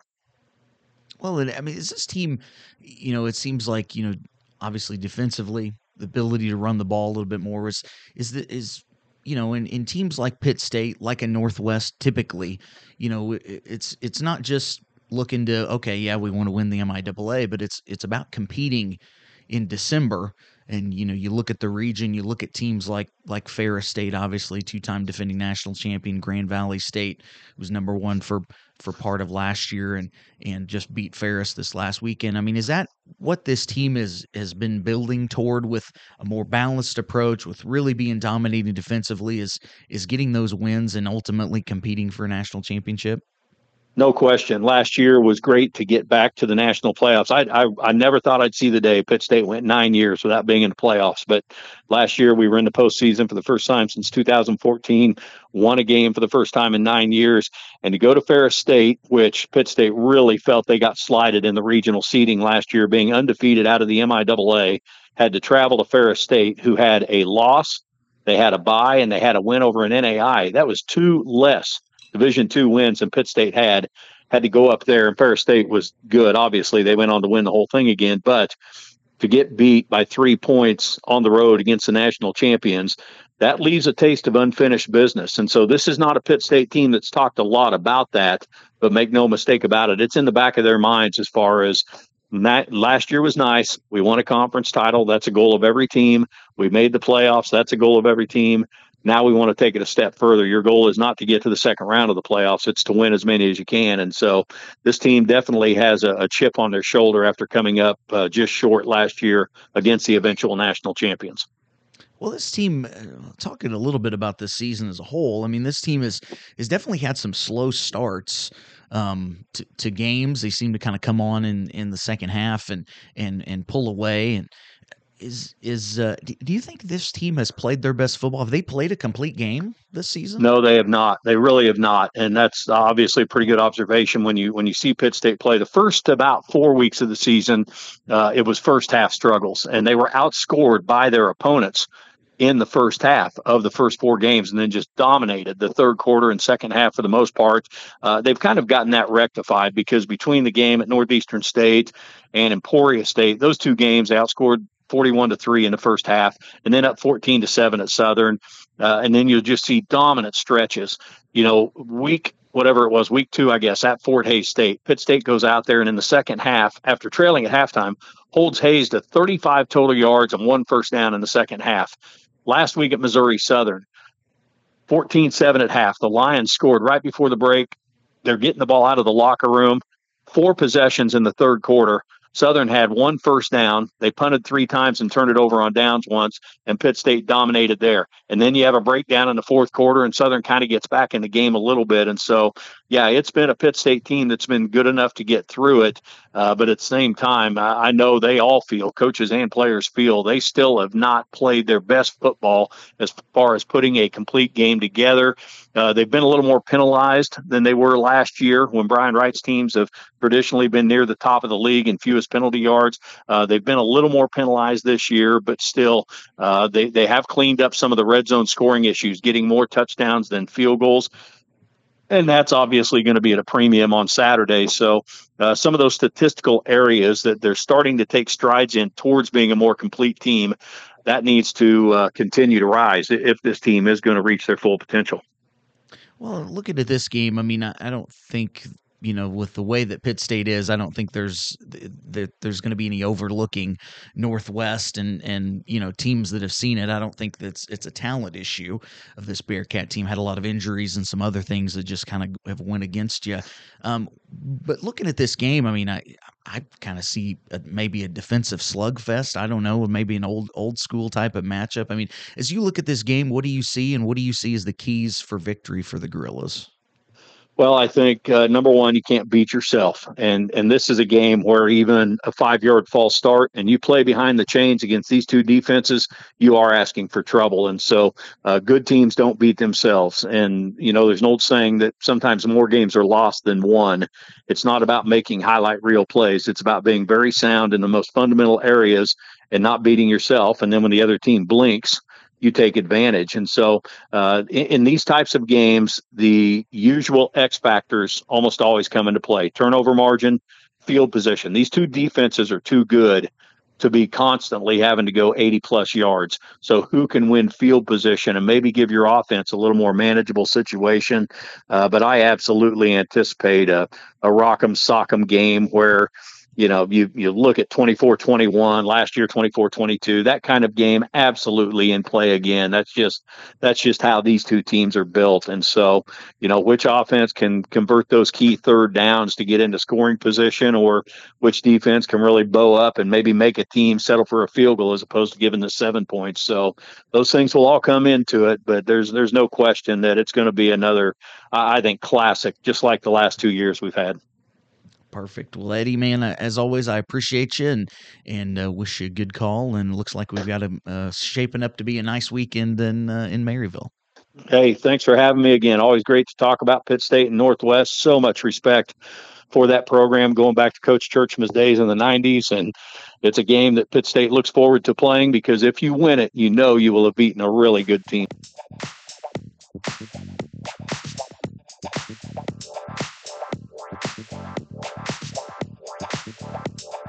Bearcat Nation, this is Jake Soy. Hope you're looking forward to hearing this Bleeding Green with Matt Daniels. Going to be a great one.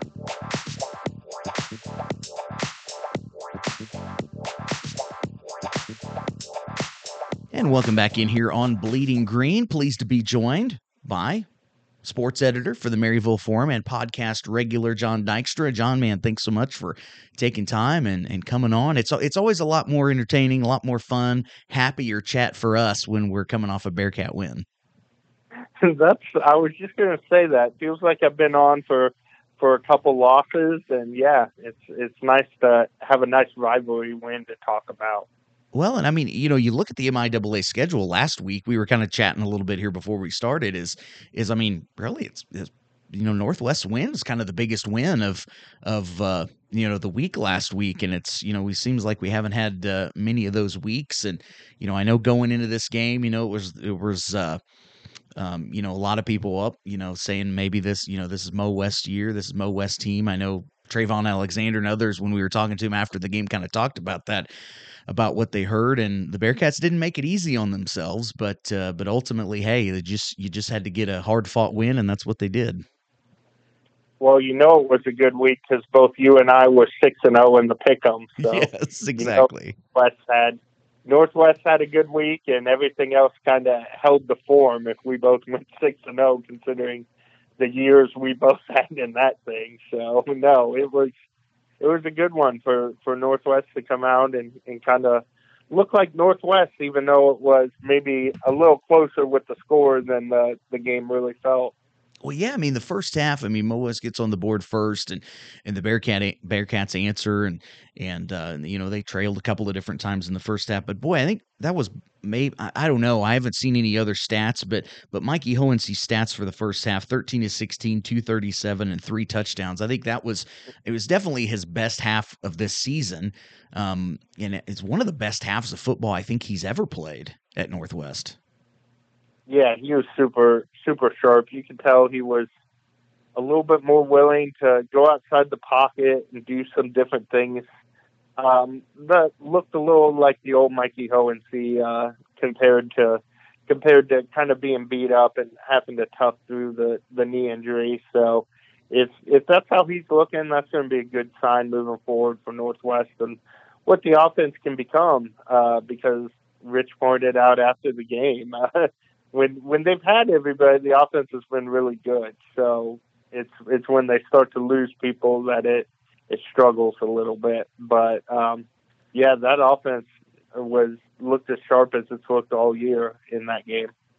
Well, I mean, so you know, got the screen game going with Tank with Tank Young. He had over hundred yards and uh, in the touchdown, and and uh, you know the the great great throw and catch. I just noticed the catch by Trayvon Alexander, some great camera work, and I, I shared that on social media after the game from uh, from KQ2 of of Mikey just getting hit pretty good, letting that ball go, and that was that was a great play, and even the play with with him and KG where you know the play kind of breaks down, he waves him deep, and he drops in a perfect pass. I mean, there was it was it was kind of you you had to figure Missouri Western was going to play Jay Harris, and the Bearcats had schemed it up and everything pretty well.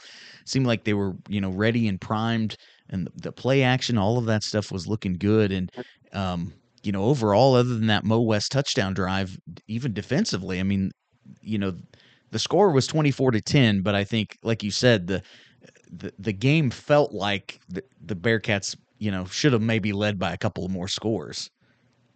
Yeah, when you can stop up a, a rushing attack like they did, remember early in the season when when fans were kind of fretting about the defensive line and and all that stuff and not stopping people. Well, helping Mo West the negative 17 yards rushing. I think the I think the D line is okay at this point.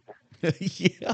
Well, right. I mean, listen, I, I thought I said as much last week. Like I thought it was a really good matchup for us, um, as mm-hmm. far as what they wanted to do, you know, what we like to do defensively. But I didn't think we were going to hold them to negative 17 yards rushing. I mean, that you know, you have MIAA Defensive Player of the Week and Jake Fisher, who's uh, you know, who's had a, had a spectacular season, and you know, really, yeah. I mean, you look at the D line. You know, Drake Kinsella's got some more playing time. He he's the lone senior, and uh, you know, and and really, you know, you look all over this defense, and okay, you know, Isaac Volstead unfortunately went off the field injured, and and you know he's a senior, but man, you you know look around at everybody else, and I mean, it's it's uh, other than Gianni, who's who's a transfer senior, everybody else is is you know young guys and they have. Uh, I think that the improvement from the defense too has has been pretty impressive up up to this point in the season. Yeah, and you you mentioned there, but I've really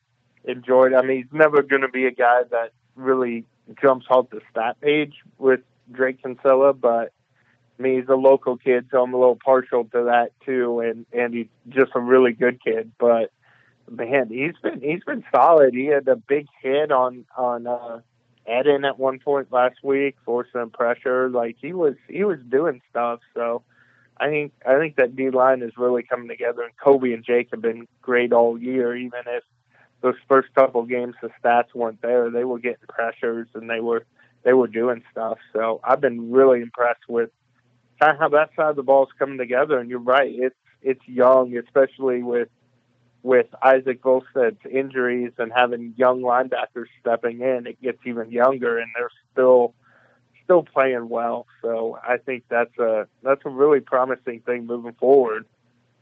Well, and and um, one other thing too about the you know negative 17 yards rushing, but the three-headed monster at running back for Mo West was held to four to four yards on 14 carries. That was um, that's probably the most impressive because you think, okay, get some sacks, that's going to knock the yardage down, but but to hold those guys and uh, you know down that much and and talk about the defense, man. They had to make some plays. Those last two possessions are are basically what sealed the game for the Bearcats. They didn't necessarily think they'd have to go out there again on, on the Jay Harris fumble, but but uh, Shane Frederickson steps up, gets his first pick of the year, and uh, man, you know the the defense kept kind of getting thrown out there, and they just they just kept responding. Yeah, they uh, yeah they uh, the offense played really well, and there were two really bad plays, uh, basically. Other than that, they kind of moved the ball whenever they wanted to. But that, and it's not even fair, really, to call the well the Jay Harris fumble a bad play because, I mean, you could say you want him to go down, but he's kind of getting contacted and running through people. It's not. It's not a Jerick McKinnon situation where you just slide down or or Patrick Mahomes. Uh, a week ago, whenever it was, where you just slide down and, and take it. Like he was running through guys, you can't really do that, and um, so that that kind of happened. So it was extremely unfortunate. And then the pick was was just a poor decision by Mikey, and he he owned that after the game. So, but take out those two plays, and it's a lot easier day for the defense, and and you're a lot more comfortable with that game because they really dominated in in every facet except those those couple turnovers. Well, yeah, I mean, you know, and everybody makes mistakes, right? Like you, you don't Yeah. have the lead you have without Mikey having a great first half. So Oh, okay, he made It was- he made one was- bad throw. Okay, it was know. it was the one mistake Mikey made. Yeah, he was he was perfect. Other than that, like he was, you take that any even with the mistake, you take that. If if you're going to get that Mikey Hohensee every game, you're going to it's going to be hard for anybody to beat this team. yeah. Well, and Jay Harris, right? Seven straight hundred yard games. I think that's his first fumble of the season, if I'm unless I'm forgetting Yeah. one.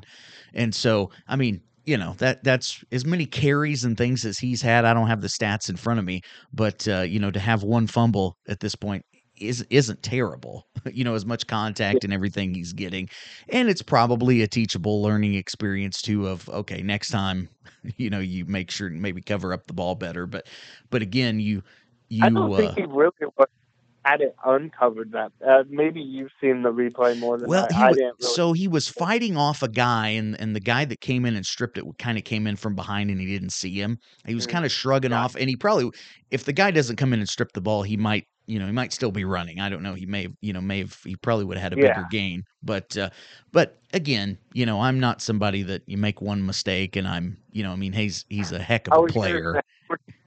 We're, talking too much about like the two mistakes in the game. No, we absolutely we absolutely It are, was- but it was tremendous, tremendous offensive game and defensive game from from just what they were able to do and how they were able to to spread the ball around in that one. Well, and you know, you did what you had to do. Ultimately, it does. Who cares what it looks like? You just got to win, and uh, and you know the Bearcats are are fighting through. And you know, Coach talked about it after the game about um, you know this team, you know these players, um, you know caring about one another and, and having each other's back. Trayvon mentioned, you know, there's there's not there really doesn't seem to be any finger pointing, even when mistakes and things are made. They they kind of talk their way through it on the sideline, and and uh, you know, ultimately, regardless how long the season goes, um, you know, I think we all are pretty sure it's ending, you know, November 11th against Kearney, but, um, you know, is is that, you know, the seniors, the captains, I mean, they're teaching these young guys and, um, you know, and so so all of those, eh, basically all of the things you're seeing, I think, are things that you like to see. And whatever people that are critical aren't going to stop being critical because you won a couple of games. So you know that kind of is what it is. But I, I'm seeing a lot of promising things out of this football team. They haven't given up. You know, the players, the coaches, they, um, you know, regardless of what other people are saying about the season or whatever, they're um, they're going out there and boy, got a big, got another big game, uh, big game this weekend, homecoming for sure against Pitt.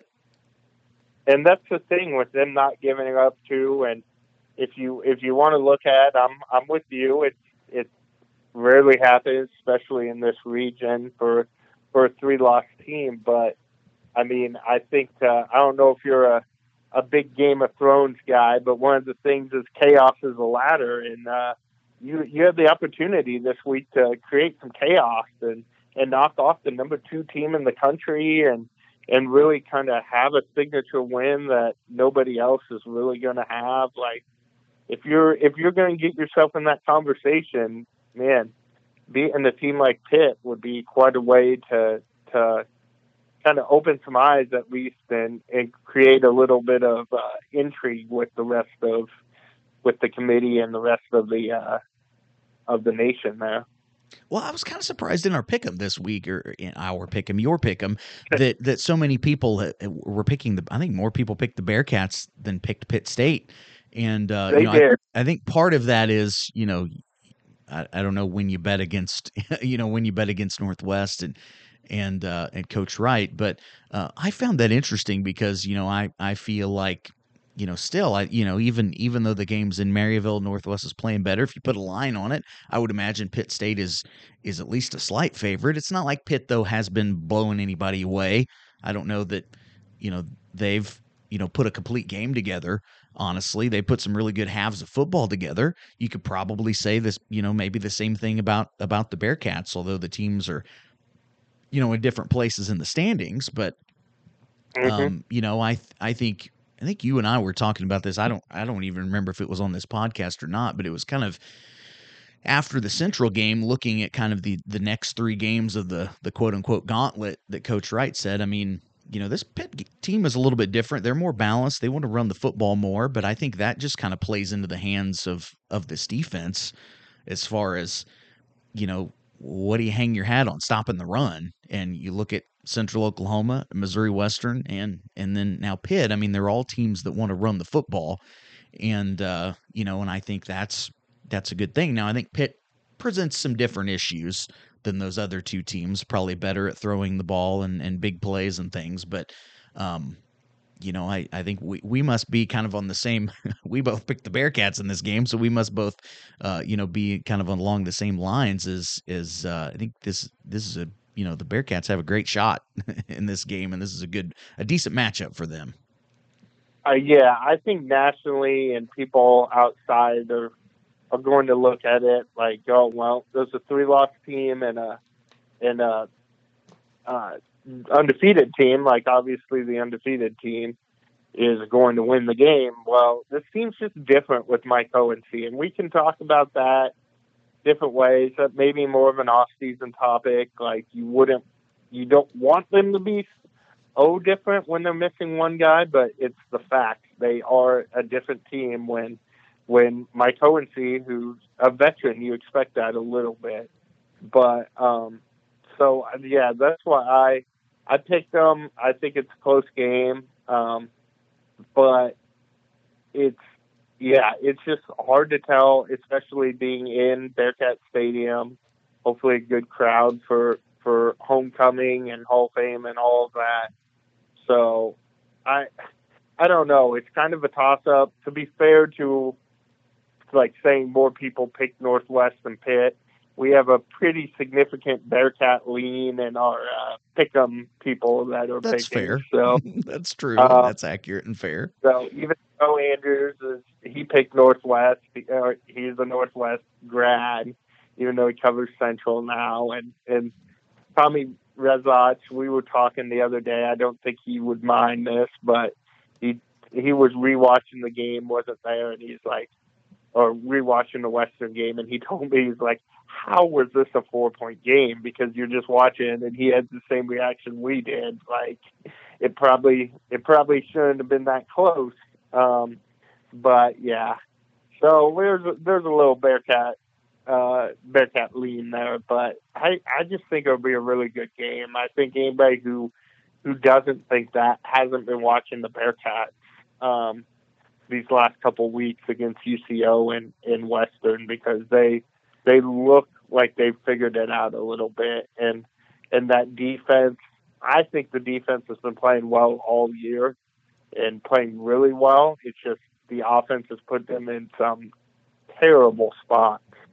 Um, and now that I think the offense has kind of found its rhythm, I think that whole team's kind of coming together at this point, and uh, there's a chance for them to really make a big statement um, on Saturday, and really, if if you're not going to the playoffs, you don't want your your chief rival to be the one seed and be going into the playoffs. So you have a chance to spoil spoil that for Pitt a little bit this week.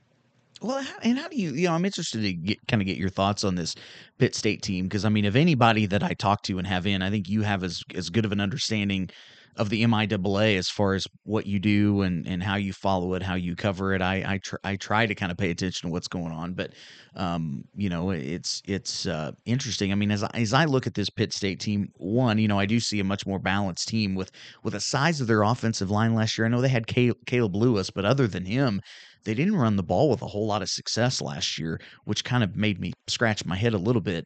But uh, you know, defensively, they're great, but then you look at the stats, they only have 6 sacks through 7 games. That's kind of that's kind of wild. I mean, they're the number 2 yardage defense in uh, and scoring defense in the MIAA behind Hays. And so um, you know, those kind of like, okay, well that's that's interesting, but obviously they're playing well. They're doing what they need to do to win these games. Um, you know, how, how I don't know, how do you evaluate this this pit team at this point in the season? Yeah, obviously they're a lot more balanced. They have a lot of guys running the football right now, um, and a lot of options they can go to there. A little bit like Mo West in that that regard for who they have running the ball. Um, and then passing, it's like Dotson. He's a good quarterback. I think we all know that, but they just he hasn't been asked to do that much. His yardage totals aren't crazy. 11 touchdowns, four interceptions is good. 68% completion percentage is obviously really good. But, um, yeah, it's just kind of interesting with him there doing that. And then defensively, yeah, I was looking at that the other day because I did my column last week about kind of leaders for uh, like offensive player of the year in the league and, and defensive player of the year. And I was looking, oh, Pitt's probably got a guy I need to include in this defensive thing. And I ended up doing it because the corner that has, or the safety that is, that has uh, five interceptions, mm-hmm. Jordan Rodgers. But other than that, they're, I mean, it's kind of, that front seven's not producing quite like I expected to. And I will say their secondary is pretty, pretty good and salty there with, with guys like Rico Payton at corner. The safeties, Lacey and Rogers, are really good. Uh, Tate's come in and played well at the other corner spot, Tedric Tate, um, or has had some flashes at least. So they're they're solid, but it's yeah, it's kind of it's kind of different. I'll be interested to see how they hold up. They're obviously the number two rushing defense in the in the conference behind Northwest. So I'll be interested to see how they hold up against Harris if they do a better job than Western did because I thought Western did a pretty good job, mm, even they though did. he yeah. still had a hundred yards. They they he was limited, was certainly not like UCO where he's busting off runs left and right. Um, so I'll be interested to see if they can be the team that holds them under a hundred. I'll be interested to see just how if he can go crazy and and go well over 100 against against them. Because if he can do that, I think Northwest is going to have a very good day because I think Hohensee is finding his groove a little bit and and uh, is is going to be really good. I see these teams as very similar, which doesn't seem right with the records, but I think they both kind of want to attack the game in similar ways and win the line of scrimmage. Um, so we'll see we'll see how that goes. That's gone very well for Northwest the last couple of weeks, uh, both with the offensive and defensive line. So if they can if they can do that against Pitt State, they're going to win this game. Um, it's just going to be a lot harder to do that against Pitt State than it was Missouri Western and than it was UCO.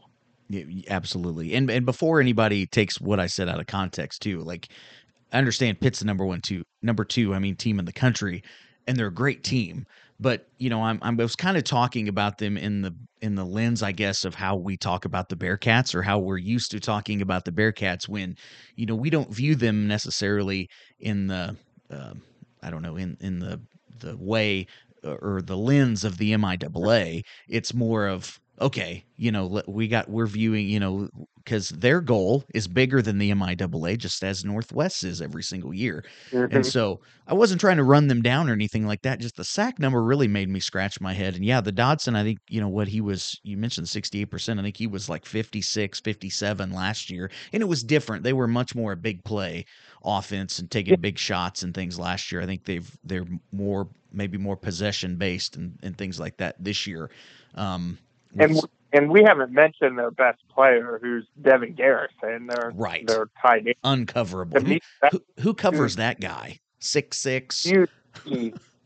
yeah, missing missing Isaac Volstead in the middle. Um, that that is a guy who's who's been good and rangy there. I, I am curious.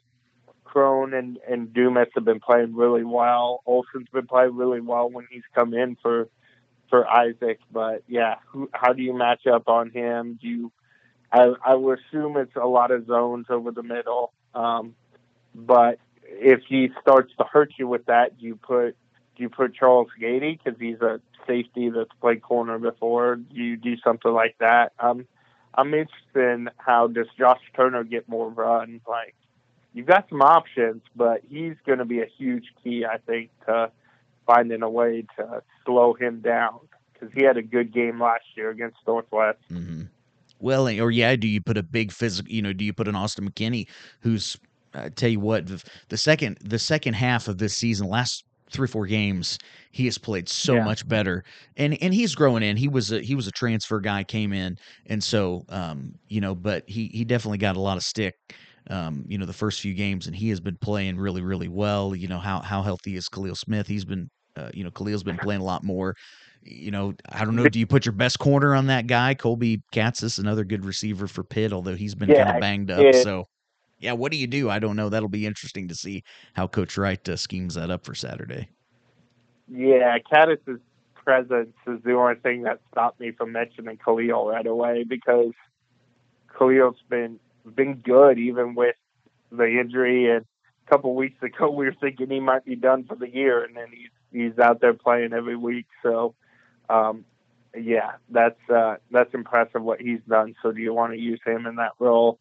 You got some options. You got some big corners. Um, the biggest is obviously McKinney, and and that feels like maybe the type of guy that you can put on him, and and because he's got he's used to playing. He's played some safety before too, so he's mm-hmm. used to being in the middle of the field. He's not just the boundary guy. So that would be interesting if they decide to go that route. Um, yeah, they've got some they've got some options.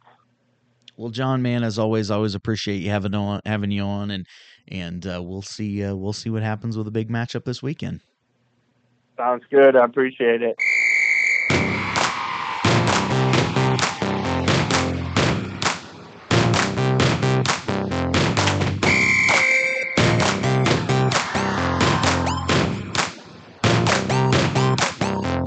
Welcome back here on Bleeding Green. Time for the Bearcats, according to Eli. Hey, buddy. What's going on?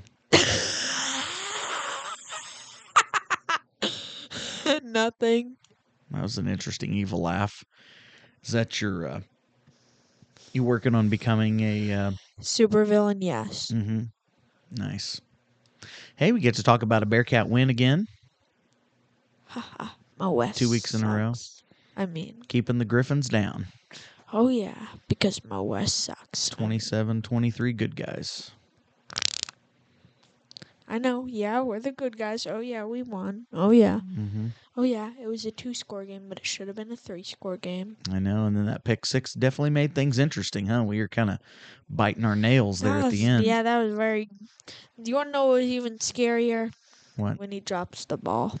The fumble? fumble? The fumble mm-hmm. was terrifying. I know, yeah. Jay Harris's fumble after he had the first down, couple knees after that was uh, definitely made things nervy, but the defense stepped awesome. up, man. Just an interception. Their second play, they got it. Mm-hmm. I think, yeah. Yep, yep, it was Shane Fredrickson, big play. Yep.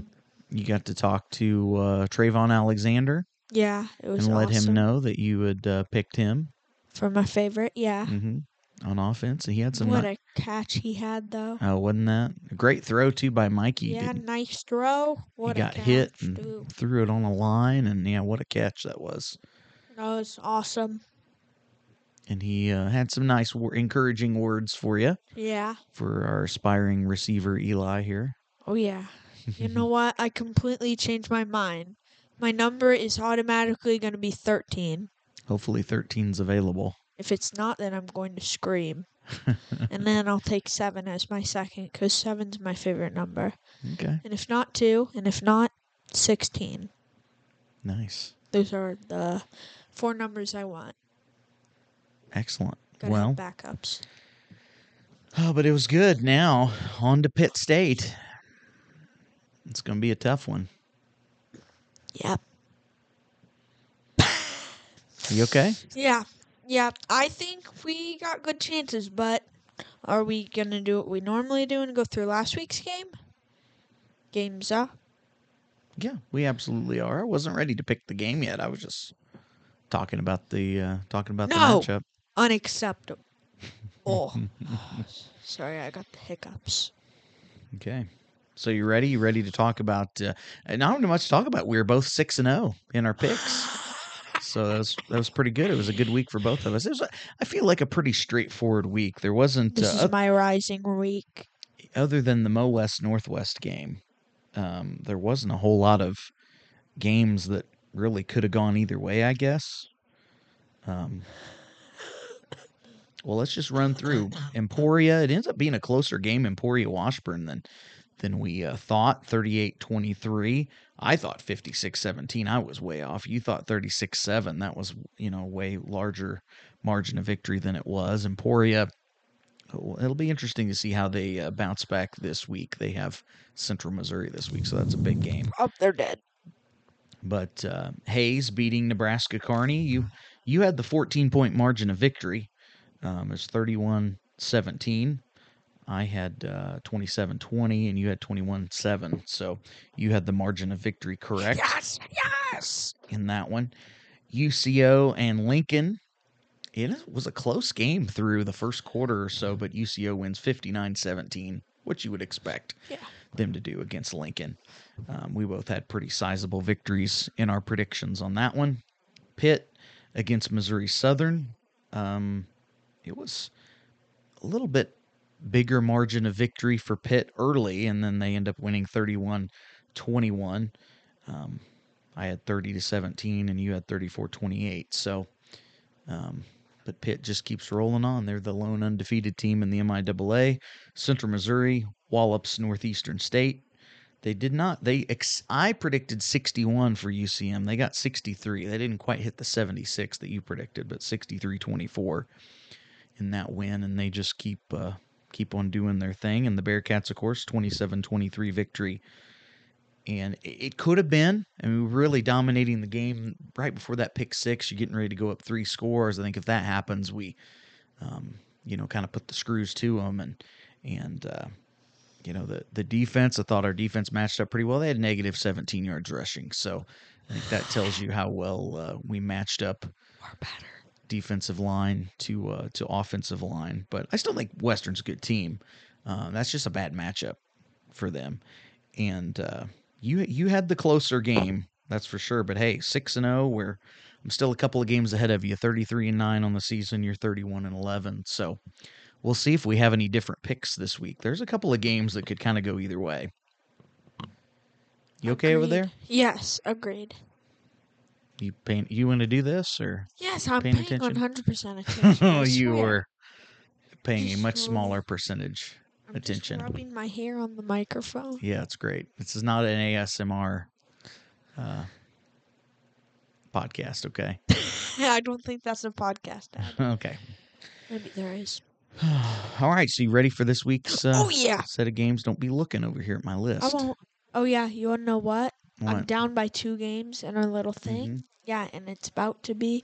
I'm gonna. I think I'm gonna try to choose two different games. Well, so do you want me to pick my games first, so you know when you can go different than me?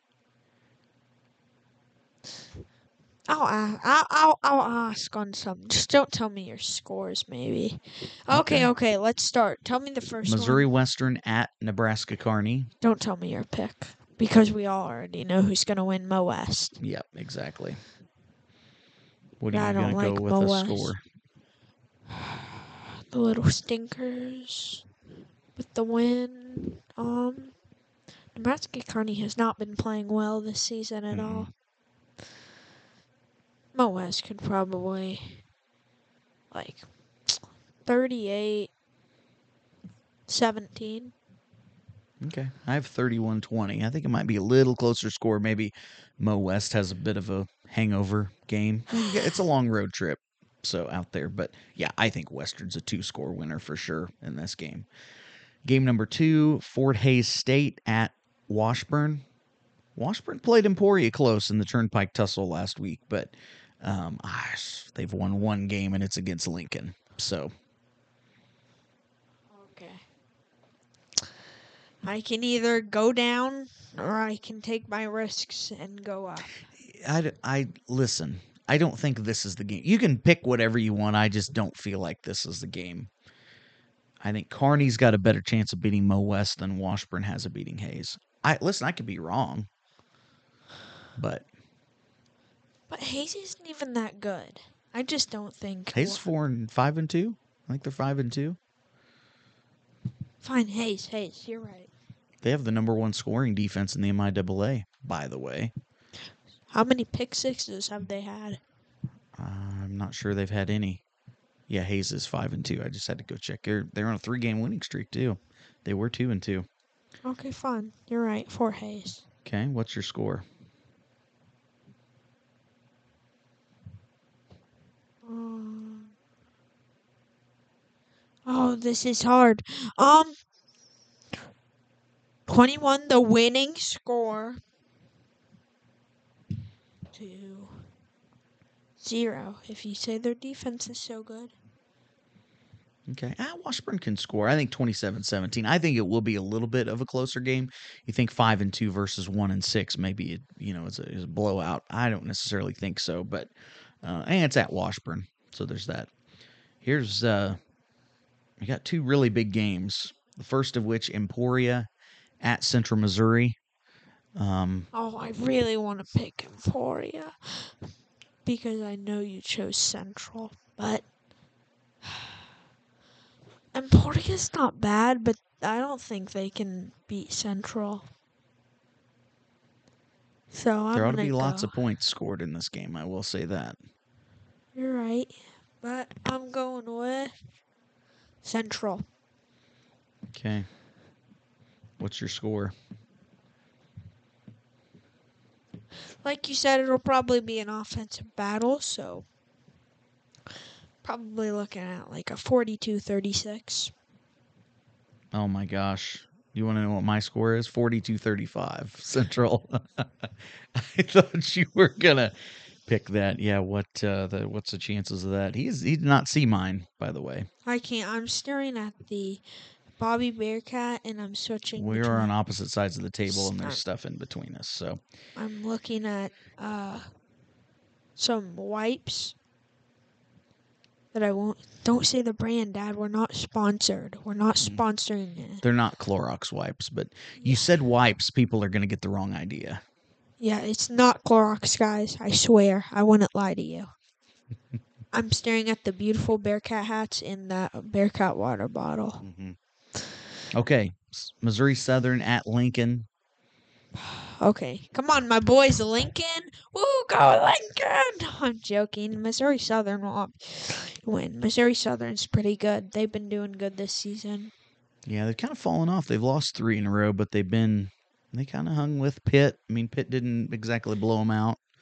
They've had some tougher uh, tougher losses, but what a great start to the season they had. Score really, really high, but they'll score pretty high. I mean, it is Lincoln, so I know, obviously. Who doesn't score high on Lincoln? all right. What do you think? What's your score?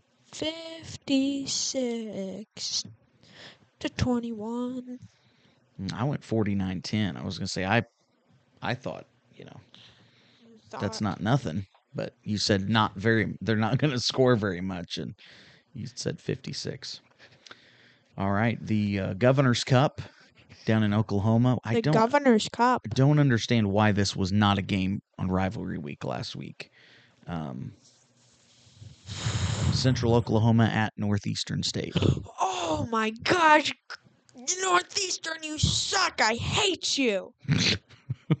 Man, that is. Uh, You're you're North- just upset because they beat Lincoln a couple weeks ago.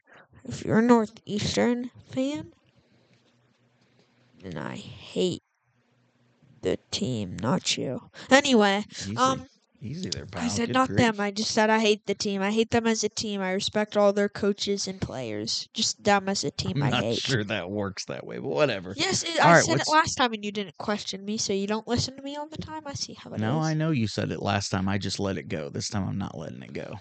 The only thing that's gonna be let go is my fist in your face. Easy, pal. Sorry, sorry. I don't. I don't mean it. I'm sorry. I'm sorry. Hey, what was the game again? Oh yeah, Northeastern Oklahoma. Okay, Oklahoma. Um, thirty-six, Mhm. seven. Lincoln is better, so that Lincoln is scores more. really close. To, I have 35 9 UCO over Northeastern. All right, the reason we're all here, it's homecoming in Maryville. I went back and forth on this pick. I'm more interested in your pick than what I choose. I'm more interested in what you choose than anything. And I'm not fully decided. I'm I have it between two options of who's going to win. Wow. That's the kind of insight you get on Bleeding Green and the Bearcats, according to Eli. That's he's narrowed it down to two teams. Wow. two teams out of two. Okay. Do you want me to say mine? Yeah, I think you're going to go with Northwest cuz you always do. That's true. At the beginning of the season, this is the this is this was the game. The reason why I picked the Bearcats first in my MIAA preseason poll. Which, hey, I mean that doesn't look great now, but I wasn't the only person. And there's a lot of things. I don't think it's a again a talent issue. There's been injuries. A lot of things have have went wrong. So, but I think I told you last week on the car ride home that I was pretty sure I was going to pick Pitt State. But now you changed. And I did. I'm I'm picking the Bearcats 21 to 20. I shouldn't have given you the score, huh? But that's okay. I know we all know you're going to pick the Bearcats, so Um you can you can make it If this, yeah, I know you said about Central. If I was gonna pick against the Bearcat, that would be the time. But I don't really know. I feel like if I was gonna pick against them, it'd be this game because this team has a really. I don't know if Harris, Jay Harris will be able to run for his hundred yards this game. Just kidding. Of course he will. I don't care how good their defense is. He'll just wreck them over. Anyway, um. Okay, okay. Well, I don't want to ruin it.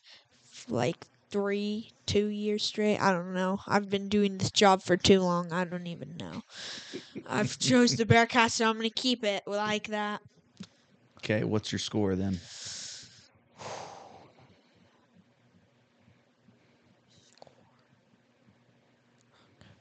Okay, okay. The wheels are turning. 27 31. Awesome field goal.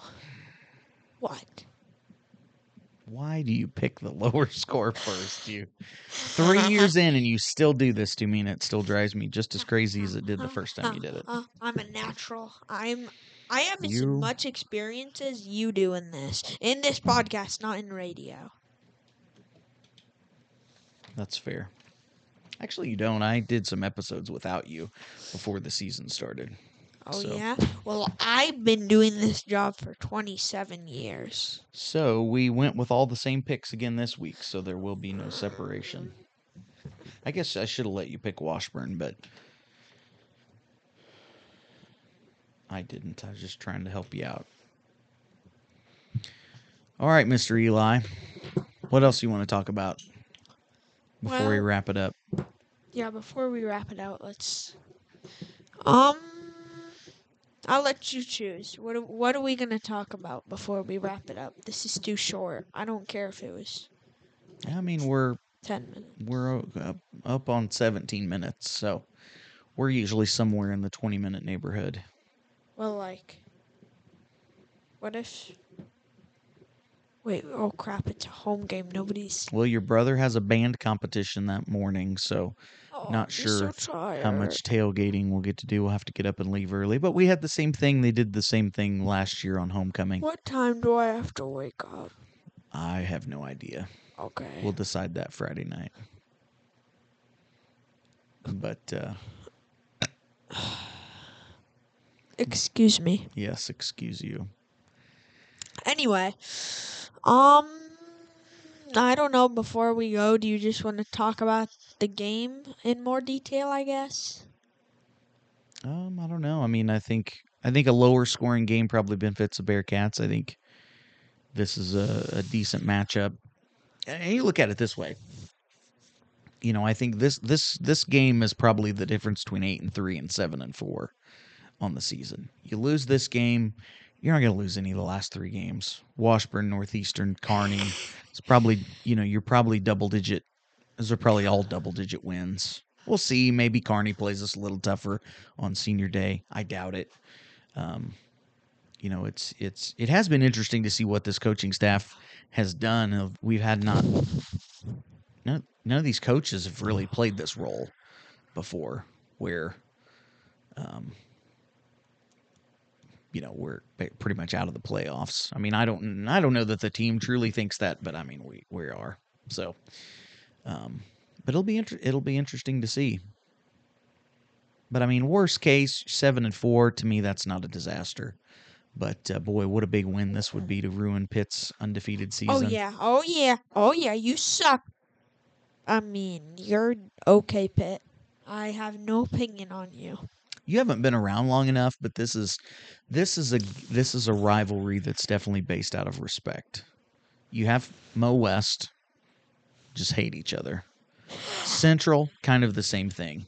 Just don't just kind of hate each other. With Lambo, I think that maybe gets softened a little bit, but yeah, still still don't like Central. Um, Pitt is is different because you got kind of two blue bloods, and it's it's similar to our kind of pseudo rivalry So their Grand team Valley won't State. try to punch us.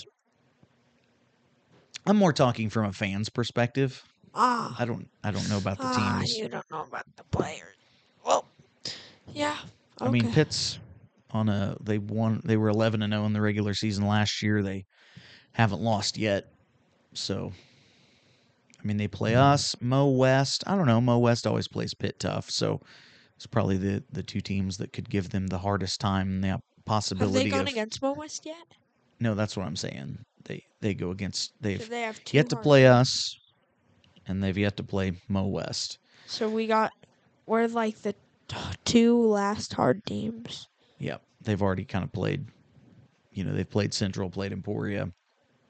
All the big games. Now we're Mhm. just like the little guys. Just kidding. We're not little, but Mo West is. Okay, sorry. Okay, okay. Uh, let's wrap it up. Okay. What do you got to say then? Wind us wind us down, Mr. Eli.